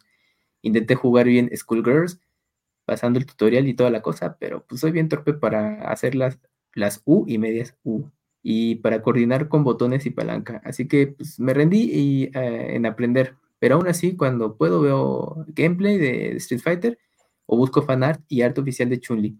Y ustedes, amigos de Pixelania, son Team Chun-Li o Team Kami. Por mi parte, Kami nunca me ha llamado. No me gustan tanto las rubias. Ah, aún así, debo aceptar que su look de Street Fighter 6 se ve súper bien. Ese azul le queda mucho mejor que el verde. Y otra pregunta para los amigos de Pixelania. ¿Realmente quién es su waifu en Street Fighter? Y se abre debate. ¿Quién? Ahí está la definición por Sergio, ¿eh? Del roguelike. ah, sí, sí. A ver. Y, si es cierto, ya es lo que estaba checando. Roguelike, eh, reinicias desde cero, no recuperas ni retienes nada. Roguelite, te quedas con alguna moneda o algún poder, algún upgrade para que regreses más fuerte. Entonces véanlo como que roguelike es este Spelunky, vas desde cero y no traes nada hasta el final. Y el Light es Hades, que vas Vampire Survivor también. Vampire Survivor también, también es Light que va mejorando tu personaje y a la que sigue ya no es la misma que al inicio, ya, ya está más poderoso. Sí, y muchas gracias ahí a Sergio. Miento, Sergio. Mira, Robert, ahí estoy intentando compartir la imagen Aunque yo lo tengo al revés. Perdón, yo lo tengo al revés, que el Light es este, es corto eh, y el like es este, que sí, sí obtienes poderes. Pero bueno, ya, son esos dos. Bien. Ese es el libro de Street Fighter, eh, edición de trajes de baño. Ese es del 2020. ¿No? Eh, bueno, esos libros pues los publica Udon y pues sí, con el tiempo pues hay mucha demanda porque pues todo el contenido pues... Puro no Exactamente, todo el, arte pues se enfoca mucho a, las chicas eh, peleadoras de, la serie y pues obviamente hay mucho fanático de esto. Y también le dan espacio a los personajes masculinos, pero obviamente femenino es lo que más eh, cubren. Y pues, cada año lo sacan. Mm, el que nos envió eh, Don Gris es esta edición de Street Fighter. Bueno. Ahí está. Ay, güey. ya quítale el mando. Ya, ya, ya, como ya. Bueno. Eh, eh, bueno, el que hizo ese arte es. Eh, de, eh, déjate, ¿y si has visto estos videos de Zoom de Twitter, güey? De... Que empieza que se van y dejan la cámara prendida. Y, ¿Y creen, creen, que ya no están. Ajá, sí. Ajá, y de, de las clases, yo he visto los de las clases que están en el, en el Zoom y, oiga, maestro Jorge, no, Jorge. Y ahí Jorge, Jorge ya empezó. Y hay uno de una junta así como de directivos y también. Ahorita ah, pero esos en año COVID fueron bien famosos, ¿no? De que sí. No apagó su cámara, Eugene. Y se iban al baño. Sí. Bueno, de la imagen que pudimos ver, el artista es famoso, es, bueno, trabajó mucho tiempo en Udon, ya después tuvo unas ondas ahí. Pero bueno, él se llama eh, Robato, eh, Robato con doble A búsquenlo en Instagram y pues él, hizo esa portada de, ese, de esa edición, entre otro mucho, mucho más arte también de, Street Fighter. Y pues la verdad es que está muy inspirado en, el arte de Capcom de los 90. Eh, y bueno, ya con el tiempo pues lo fue modificando, ya le fue exagerando proporciones a, las féminas. Pero la verdad es que está bastante bueno. Y pues eh, si Don Gris, si tienes ese libro, pues síguelo en Instagram y también pues para los que nos escuchan, chequenlo ahí, ahí está publicando bastante. Y pues ya, ese fue el correo de Don Gris que la verdad es que nos fue bastante extenso, pero eran dos correos en uno, ya está. Muchas gracias a Don Gris. Dale velocidad, Camuy. Bueno, el siguiente es de Paco, está ya más concreto. ¿De Don de Don Gris? Ya, ya leí todo el de Don Gris. También lo de abajo. Ay, perdón, sí, sí, falta otro párrafo. No, falta la mitad, vas a la mitad. Este yo creo que es el correo más largo que he visto en el podcast. Es que nos mandó dos en uno, pero a ver, rápidamente. Pasando la recomendación de la semana y siguiendo, eh, siguiendo de peleoneros, les recomiendo el juego, un juego uruguayo de la escena independiente llamada Fight and Rage. Se los voy a poner fácil. Si les gustan los beaten up, este juego sí o sí deben de jugar. No hay más. El juego tiene una historia que más que nada es un pretexto la cual trata de humanos peleando contra mutantes que esclavizan y se comen a las personas, pero donde realmente brilla es en todos los demás apartados, empezando con el gameplay, el cual tiene un botón de salto y dos de golpe, pero con solo eso tiene suficiente para aventarte tremendos combos de varios golpes encadenados. Puedes golpear por el aire, tierra, empezar un combo en el piso y terminarlo en el aire. Puedes hacer combos con agarres, también puedes bloquear golpes enemigos, soltarse de sus agarres o evitar daño de caídas. Si presionas el botón de salto justo antes de tocar el piso, hasta tienes una barra de especial para ejecutar uno de los tres especiales que tienes. El modo de pelea es tan complejo que parece más un juego de pelea, pero bueno, más adelante retomamos este punto. En cuanto a personajes, tenemos tres para elegir, una chica guapa, ágil, de rápidos golpes, pero de poca fuerza. Tenemos al ninja equilibrado que pega duro, pero no es tan rápido, y un toro gigante que es el más fuerte, pero también el más lento. El juego también cuenta con armas para lanzar a los enemigos, así como comida para recuperar vida y pues se puede jugar hasta tres jugadores. El juego está genialmente ambientado con música de metal que te incita a golpear con más ganas todo lo que ves en pantalla y en realidad la música es tan buena y eso que no soy muy fan del metal.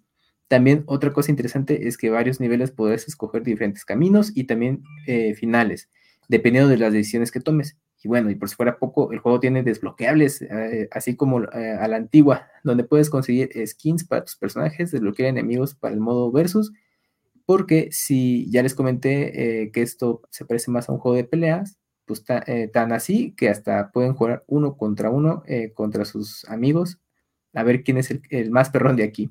El juego también cuenta con modo de dojo, el cual está dividido en tres niveles, principiante, intermedio, experto. Cada nivel está separado por eh, lecciones que van escalando la dificultad. Tipo, primera lección es tirar un golpe, luego te enseñan a saltar y luego a golpear mientras saltas, y así sucesivamente, hasta realizar combos realmente complicados. Al final de cada nivel te dan eh, un cinturón que indica que ya dominaste dicho tutorial. La verdad es que esos tutoriales son útiles y te enseñan lo versátil que llega a ser eh, la jugabilidad. De hecho, eh, a mí me sirvieron para poder pasar eh, un nivel muy difícil donde llovían enemigos a la vez que tenía que estar sobre una plataforma donde podía caerme por cualquiera de los dos lados. Sí me sirvió porque aprendí un combo que terminaba con movimiento que paraba mi inercia para no caer y a la vez arrojaba hacia mi espalda a los enemigos. para así tirarlos al vacío y no tener que bajarles toda la vida. Ahora por la parte gráfica del juego, pues tiene un pixel art muy bien logrado, los músculos se ven bien, así como las pechonalidades de las damas. Y las demás curvas, eh, colores, son, están bien logrados. los, bueno, los musculosos se ven con, las pechonalidades de las damas y las demás curvas son colores brillantes y hasta tiene filtros para hacer que el juego se vea como una pantalla vieja que usaban en los arcades. La verdad que este juego es una joyita. Yo lo llegué a comprar en 45 pesos, pero lo que por lo que veo que ha bajado hasta en 19. Así que se vienen las ofertas de Steam y un par de semanas, así que en un par de semanas sí que tómenlo a consideración si no lo han jugado. Y para terminar, quería preguntarles cuál es su beat'em favorito o cuál recomiendan y por qué, o si conocen alguno indie, se les agradezco recomendaciones. El mío es Doble Dragón, los de NES, porque son los que yo jugué. Y el de arcade estaba muy chido. Me quedo con el de las tortugas. Eh, me, me, gusta mucho Turtles in Time ¿Qué es la 4, no? Tortugas Ninja 4. Sí, sí, sí. sí. Turtles in Time. Ese me gusta mucho. El de los Simpsons, pues está, está padre. Está padre, sí, sí, tiene su encanto. Puro fanservice y pues bueno, que lo vieron, ¿no? El arcade original ahí en, el Evo, entonces jugarlo de 4 estaba padre. Sí, hay muchos, pues Final Fight, Double Dragon. También Final Fight, el primero. Hay una escena que se llama Street Smart, también está bueno. Pues ahí está. Yo jugué varios. Y pues de nuevos, bueno, pues el de Tortugas que salió, Show Revenge, te late. Está Skull Pilgrim, también es muy, muy recomendable. Si no has tenido oportunidad, échale un ojo. Pues ahí está. Bien, entonces ahora sí ya es todo el correo. Ah, sí, ya, sí todo. Gracias, don Gris. los dos correos ahí, dos en uno. Ah, pero muchas gracias a don Gris. Yo tengo aquí el que sigue, es de Paco. Eh, señor Paco R. ¿Qué tal, amigos de Pixelania? Nunca les había escrito, pero ya llevo algunos meses escuchando y llegué aquí por seguir el Buenis Mesa en la plataforma ahora conocida como X hace varios años ya. Entonces, yo no conocía nada de Pixelania y solo pensé, ah, este dude postea buenas cosas en Twitter y le gusta Metal Gear. Y ya, y ya vi que me retuitaba seguido, así que pensé que teníamos gustos similares. Y hasta mucho tiempo después me enteré de lo que hacían en Pixelania y al escucharlos me di cuenta que también compartía opiniones con lo que decían en su podcast y mucha de la música que ponen también me gusta dejo por el momento con una pregunta. Personaje y canción favorita de la saga de Final Fantasy. Para mí es, o sea, para él es Final Fantasy VI, Shadow del 6 y Dancing, Dancing Mad. E, esa canción no la, no lo ubico, Dancing Mad. Su amigo, arroba Yupiyepa. Sí, estuvo chistoso porque una vez sí me dijo en Twitter, este, ah, no sabía que estabas en un podcast. Algo así fue lo que me puso. Sí, sí, pues, eh, escúchale. Qué bueno que ya nos está escuchando. Y sí, este, luego platicamos ahí de cosas de Metal Gear o me etiqueta cuando pasan cosas graciosas de Metal Gear. ¿Pero tiene poco de eso o ya mucho? No, no, desde que abrí Twitter, yo creo, yo creo que ya tiene más de 5 pues o 6 años, no sé, ya tiene mucho tiempo, sí. No, ya, ya, ya. Cientos. Y este, ¿qué personaje y canción favorita de, de Final Fantasy? A mí me gusta la ópera de Final Fantasy VI. Ah, te fuiste por la ópera, es que sí, la ópera. Sí, sí. Y el personaje. Ajá. Pues Terra también de Final Fantasy VI.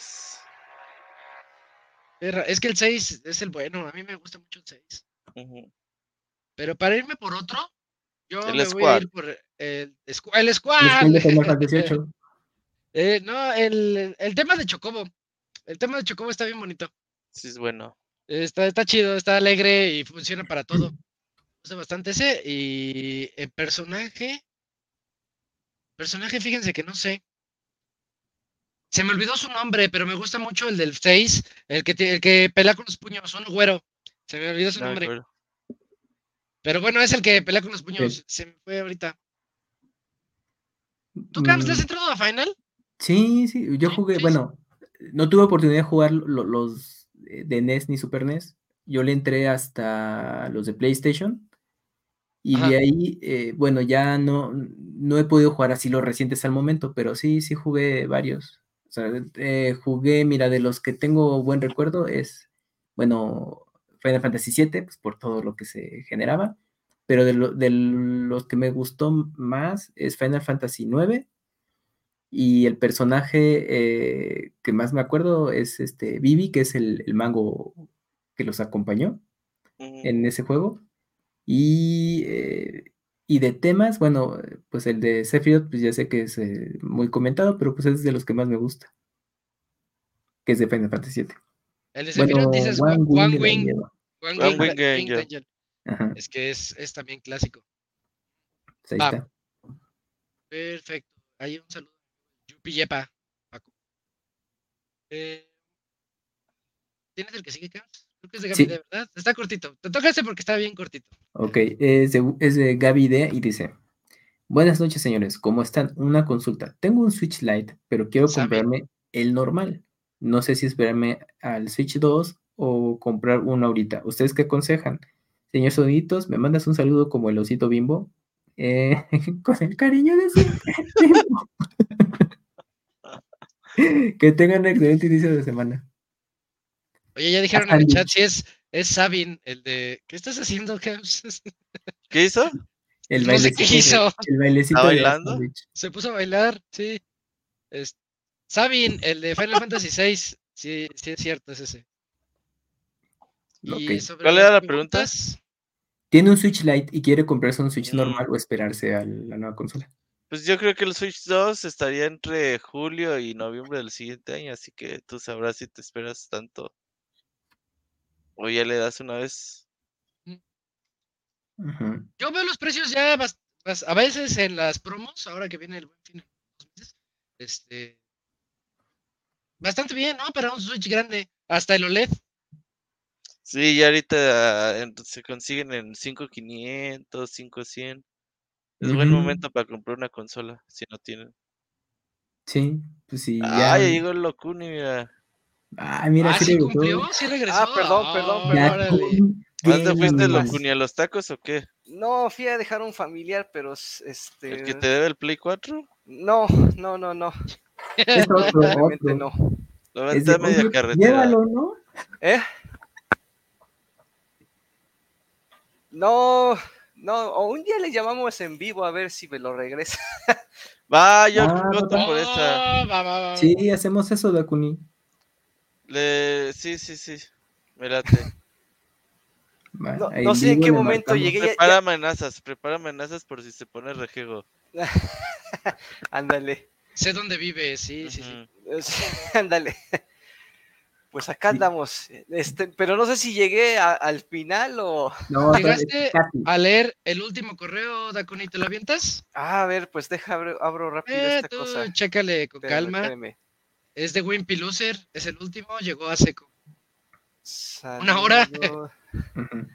Ah, ah, sí, el de Berserker 1. Dice Berserk número uno y voy a armar mi primera PC. Ah, míralo. Dice, ¿qué dice la buena vida, amigos de Pixelania? Les cuento que me compré el manga número uno de Berserker de Panini. Lo reimprimió por ahí si les interesa. ¿A poco sí, Cams? Sí, mira, ahorita les comparto pantalla. Este no, no, es, no está subido de tono, Robert, tú tranquilo. Sí, ya, eh, pero igual me prende. pero ya me, vale. Ahí está. Berserker rápidamente es un, es un, es un tipo que eh, vive en un mundo muy ambientado en la era del medievo del oscurantismo y pues se tiene que enfrentar a, demonios eh, porque pues su banda de bandidos se ve involucrada en, unas cosas ahí sobrenaturales. Entonces eh, tiene que pues es el camino del héroe pero pues con una manera muy oscura. El juego ahí como dato em, fíjate que los de la serie de Dark Souls eh, una de sus fuentes de inspiración es justamente esta historieta, porque, eh, haz cuenta, conforme tú la lees, bueno, ya conforme has jugado los videojuegos y, te pones a leer Berserker, sí hay cosas como muy parecidas, que es así, el personaje que se tiene que ser fuerte, pero son, enemigos enormes, así, casi eh, invencibles, que le cuesta mucho trabajo poder derrotarlos, y pues más o menos por ahí va, pero es, este, este manga fue parte de las inspiraciones de los Dark Souls hasta lo que es Elden, Ring hoy en día. Y pues bueno, la publicación ya tiene mucho rato en México y recientemente ya se está reimprimiendo porque es, es que son más de 40 tomos. Entonces, este, salió hace poquito el último tomo y por eso están aprovechando las reediciones. Pues ahí está. Ok, bueno, sigo con su correo, dice, Dentro de dos meses va a cumplir 12 años mi sobrina y me pidió de regalo que le armara una PC. Como dice el asunto, esta va a ser la primera PC que voy a armar, aunque no sea para mí, y pues ya tengo algo de experiencia arreglando celulares, tabletas, entre otras cosas. Dice, el tema de armar la PC no me preocupa, lo de instalar Windows desde cero es algo que nunca he hecho, pues a ver cómo me va. Ahí les cuento luego cómo me, cómo me fue según me llegan los componentes esta semana. Ah, pero también lo de Windows no es tan difícil. Lo de Windows que, una, niña de 12 quiera una PC armada, eh, se la sabe, ¿eh? Digo, Sí, sí, sí, sí. Pero fíjate que ahora, no tanto, ahora de que, es que, ahora de que ya todos los, los jóvenes dicen, ¿qué, qué, qué quieres ser de grande? Quiero ser youtuber. Ajá. Y pues. Quiero ser como el Dakuni Gaming. Ándale, exactamente. Pues no, es el, es el peor ejemplo que, que podrían tomar, pero. Este, pero sí, ya no se me hace tan raro que quieran una PC justamente para hacer streams o, cosas por eso, o edición de video, cosas por ese estilo, porque pues saben que ese tipo de gente generalmente tiene PC armadas o los, cuentas en, los cuenta en sus streams, ¿no? Entonces, eh, pero está bien, de todos modos, Incúlcale el buen camino, Wimpy Lucer. Puros juegos gacha para, para PC. Puros juegos gachos. Y bueno, si, lo si lo compras legal, es bien fácil de instalar. Facilísimo, nada más lo pasas a una memoria, la conectas, lo booteas tu compu y así como está booteando, te pregunta, ¿quieres ejecutarlo de la USB? Todo se hace solo. Sí, no, no, es tan, no es tan difícil y hay un buen de tutoriales bien explicados. No le, no le vas a fallar, Wimpy. Esperemos que no. Dice, pregunta, dice Camuy, ¿sabes si van a reimprimir más volúmenes de Berserker de Panini? Sí, sí, son varios tomos, pero sí están sacando eh, reimpresiones.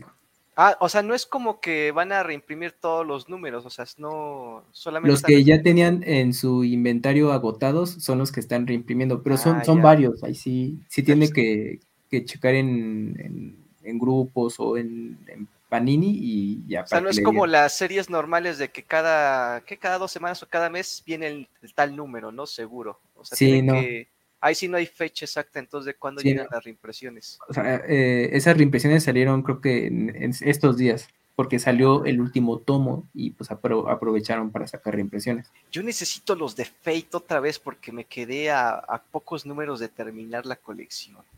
Y ya no mm. veo que lo reimpriman esos cabrones. Bueno, es que sí depende. Eh, pues checa en la página, porque yo sé ya que. Chequé, y, los números que quiero están agotados. Y en Amazon, no, bueno, los consigo, pero en inglés. Oye, pero bueno, cuando tengas chance de darte tus vueltas acá a CDMX, sí trata de, ir a las tiendas. Yo sé que no está fácil, pero cuando puedas, porque luego, según las sucursales, la disponibilidad puede cambiar. Ah, ¿sí crees que todavía puede encontrar ahí en sucursal? Sí, ah, sí, sí. sí, porque en la calle en Puebla, que pues, está chiquita y, y pues a lo mejor ya no tiene disponibilidad, pero cuando andes por acá, nada más ubica alguna que te quede y pues igual, pues date una vuelta. Lo voy a checar, lo voy a checar. Dice, ¿quién de ustedes ya entró al Sea of Stars? Pues yo nada más jugué el demo. Ah, no, yo ya, entré. Qué bonito está. Qué chido está. Ah, sí, está muy bonito. El gameplay, los personajes. Me recuerda a, los Mario, a los RPGs de Mario. Al Mario Luigi, al clásico. Ya. De que puedes dar un golpe extra si le presionas al atacar. Ah, tiene. Tiene combos entre, entre la parejita, sí. Defensa, en el RPG por turnos. Está muy chido. sí, le fue súper bien. Entonces, ahí, pues, si no, no le van a entrar a Starfield, pues ahorita denle este. Sí, sí, sí, sí. Dice, bueno, dice, yo lo estoy disfrutando un montón, dice Wimpy Loser. Y la otra pregunta es, ¿tienen algún consejo para armar la PC como páginas, tips, videos en redes, etcétera? Sí, pues.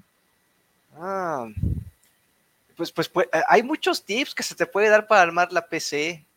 La, primera es, este, pues, como dice, primero el presupuesto y luego qué tipo de juegos quieres correr, ¿no? Porque si son juegos así como que no tanto mundo abierto, más shooters, este, juegos indie y todo, por eso a lo mejor no necesitas una tarjeta de video tan exigente, ¿no?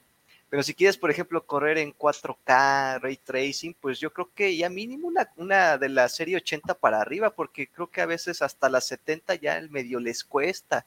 Dependiendo del modelo, claro, también. Este, la fuente de poder, yo creo que es muy importante que le cheques que de preferencia sea modular, que tenga su categoría Gold de preferencia. Sale caro, pero vale la pena. Y este que tenga los conectores necesarios para que no sufras al momento de estar conectando, sobre todo con la tarjeta de video que vayas a comprar. Ve checando que vayan compaginadas esas dos cosas, la tarjeta de video y la fuente de poder, porque sí es importante eso. Y la modder. Y la modder también. ahorita le pusieron en el chat que lea las instrucciones de la BIOS. Y de la BIOS tal vez no tanto, pero sí, sí, pero no. Porque en la modder tienes que checar que sea, por ejemplo, eh, compatible con tu procesador que compraste. Ah, sí. y si no lo es, ya valió todo lo que tenías planeado. Sí, sí, sí. Eh, de entrada que sea compatible con el procesador, con el tipo de RAM, porque no es, no es lo mismo una RAM, este, las, ¿Cuál es la más nueva? ¿La 5? La, ajá, la 5, que todavía no es como que estándar, pero este, pero sí ya hay tarjetas madre que ya tienen. Los pines cambian de posición los pines. Si tu motherboard solamente es para 5, ya no van a jalar los de la 4 y al revés también. Este, eso, yo creo que leerla, si vas a leer algo bien, lee lo de la motherboard. Todos los, los es lo que de la motherboard. le vas a poner. Sí. Sí, sí, sí, sí, sí con la motherboard ya partes de qué tipo de memoria RAM, de qué este, de qué, de qué tantos hercios es, tiene la capacidad, este, qué más cosas, este, bueno, sí, esa sí ya, que sí tiene conexión para NVMe, pero ya todas traen, creo que prácticamente esa. Eh, ya casi, ya no he visto alguna que no. todas, pero sí, o sea, con que sepas qué tipo de procesador y tarjeta madre, ya de ahí ya vas partiendo, porque ya de ahí todo lo demás es casi compatible, casi. Ya nada más es cosa de viendo especificaciones. Es tapón. Ajá, ajá, ajá. Y pues páginas, bueno, no, es que en YouTube hay, hay muchos usuarios que, que, este, que te dicen, ¿no? Cómo armar. Hay muchos videos muy bien explicados, pero no te puedo dar así como que uno específico bueno, sí conozco uno, pero no sé si me da chance de darle publicidad. Pero ya lo han de conocer. El, de, el del Spartan Geek. O sea, yo ahí me guié mucho, o sea, con, con él porque de los que daba tutoriales, era el que mejor explicaba el, por qué, por qué este componente, el por qué te conviene más invertirle en esta parte de la computadora. O sea, con él te va a sacar muchas de dudas porque aparte de que él se dedica a ese negocio de ensamblar y todo eso, lleva él muchos años, muchos. Y aparte yo luego me metí a sus streams cuando hacía pruebas así de, vamos a darle este rendimiento a sus procesadores, vamos a ver qué tal rinde esta RAM, este, este enfriador tiene muchas cositas en su canal, entonces si te puedes dar una vuelta, a lo mejor resuelve varias de tus dudas. Ya, ¿verdad? Pues, pues sí, o si, o si tiene dudas ahí en Twitter, que este, que pregunte, pero generalmente ya casi todo está resuelto. buscas en Google, ¿cómo? Ahí está. Ajá, y ahí está. las dudas que tengas seguramente ya están ahí resueltas. otro tip importante, si compra una, este, una, ¿Cómo se llama la de la energía? ¿La dijiste ahorita? La fuente de poder. La fuente de poder, gracias. Si compras una fuente de poder y tienes otra, jamás mezcles cables. Ah, no. Cada una trae sus propios cables y es que resulta que los cables no están certificados de ninguna. O sea, Asus puede sacar la suya, este, Corsair puede sacar otra y cada uno tiene sus propios niveles de voltaje. Sí te va a dar lo que necesita tu motherboard, sí, pero el cable es el importante. A lo que voy con esto es que podrías quemar tu compu si mezclas cables. Mm. Sí, aunque parezca extraño, pero sí. no hay, en cables sí recomiendan, hasta, hasta incluso luego tarjetas de video vienen con un cable especial. A mí también recomiendan que no se usen, porque por lo mismo de que no saben la compatibilidad con la fuente de poder con que los vas a meter. Mejor el cable de la fuente, sí, sí. Sí, sí, sí, sí, Y ya llegamos al final, ¿verdad? Ya, sería toda la, todo lo que nos mandó Wimpy Lucer. Sin más por el momento me despido deseándoles que no abandonen lo que no pueden reemplazar. Referencia otaku. Ah, caray, esa no me la sé. No, pues yo pensé que nos ibas a decir, Akuni, porque no. ¿De dónde viene? Sí, yo quiero saber. No, no, a lo mejor sí lo he escuchado, pero no, no, no podría ubicar de qué, dónde.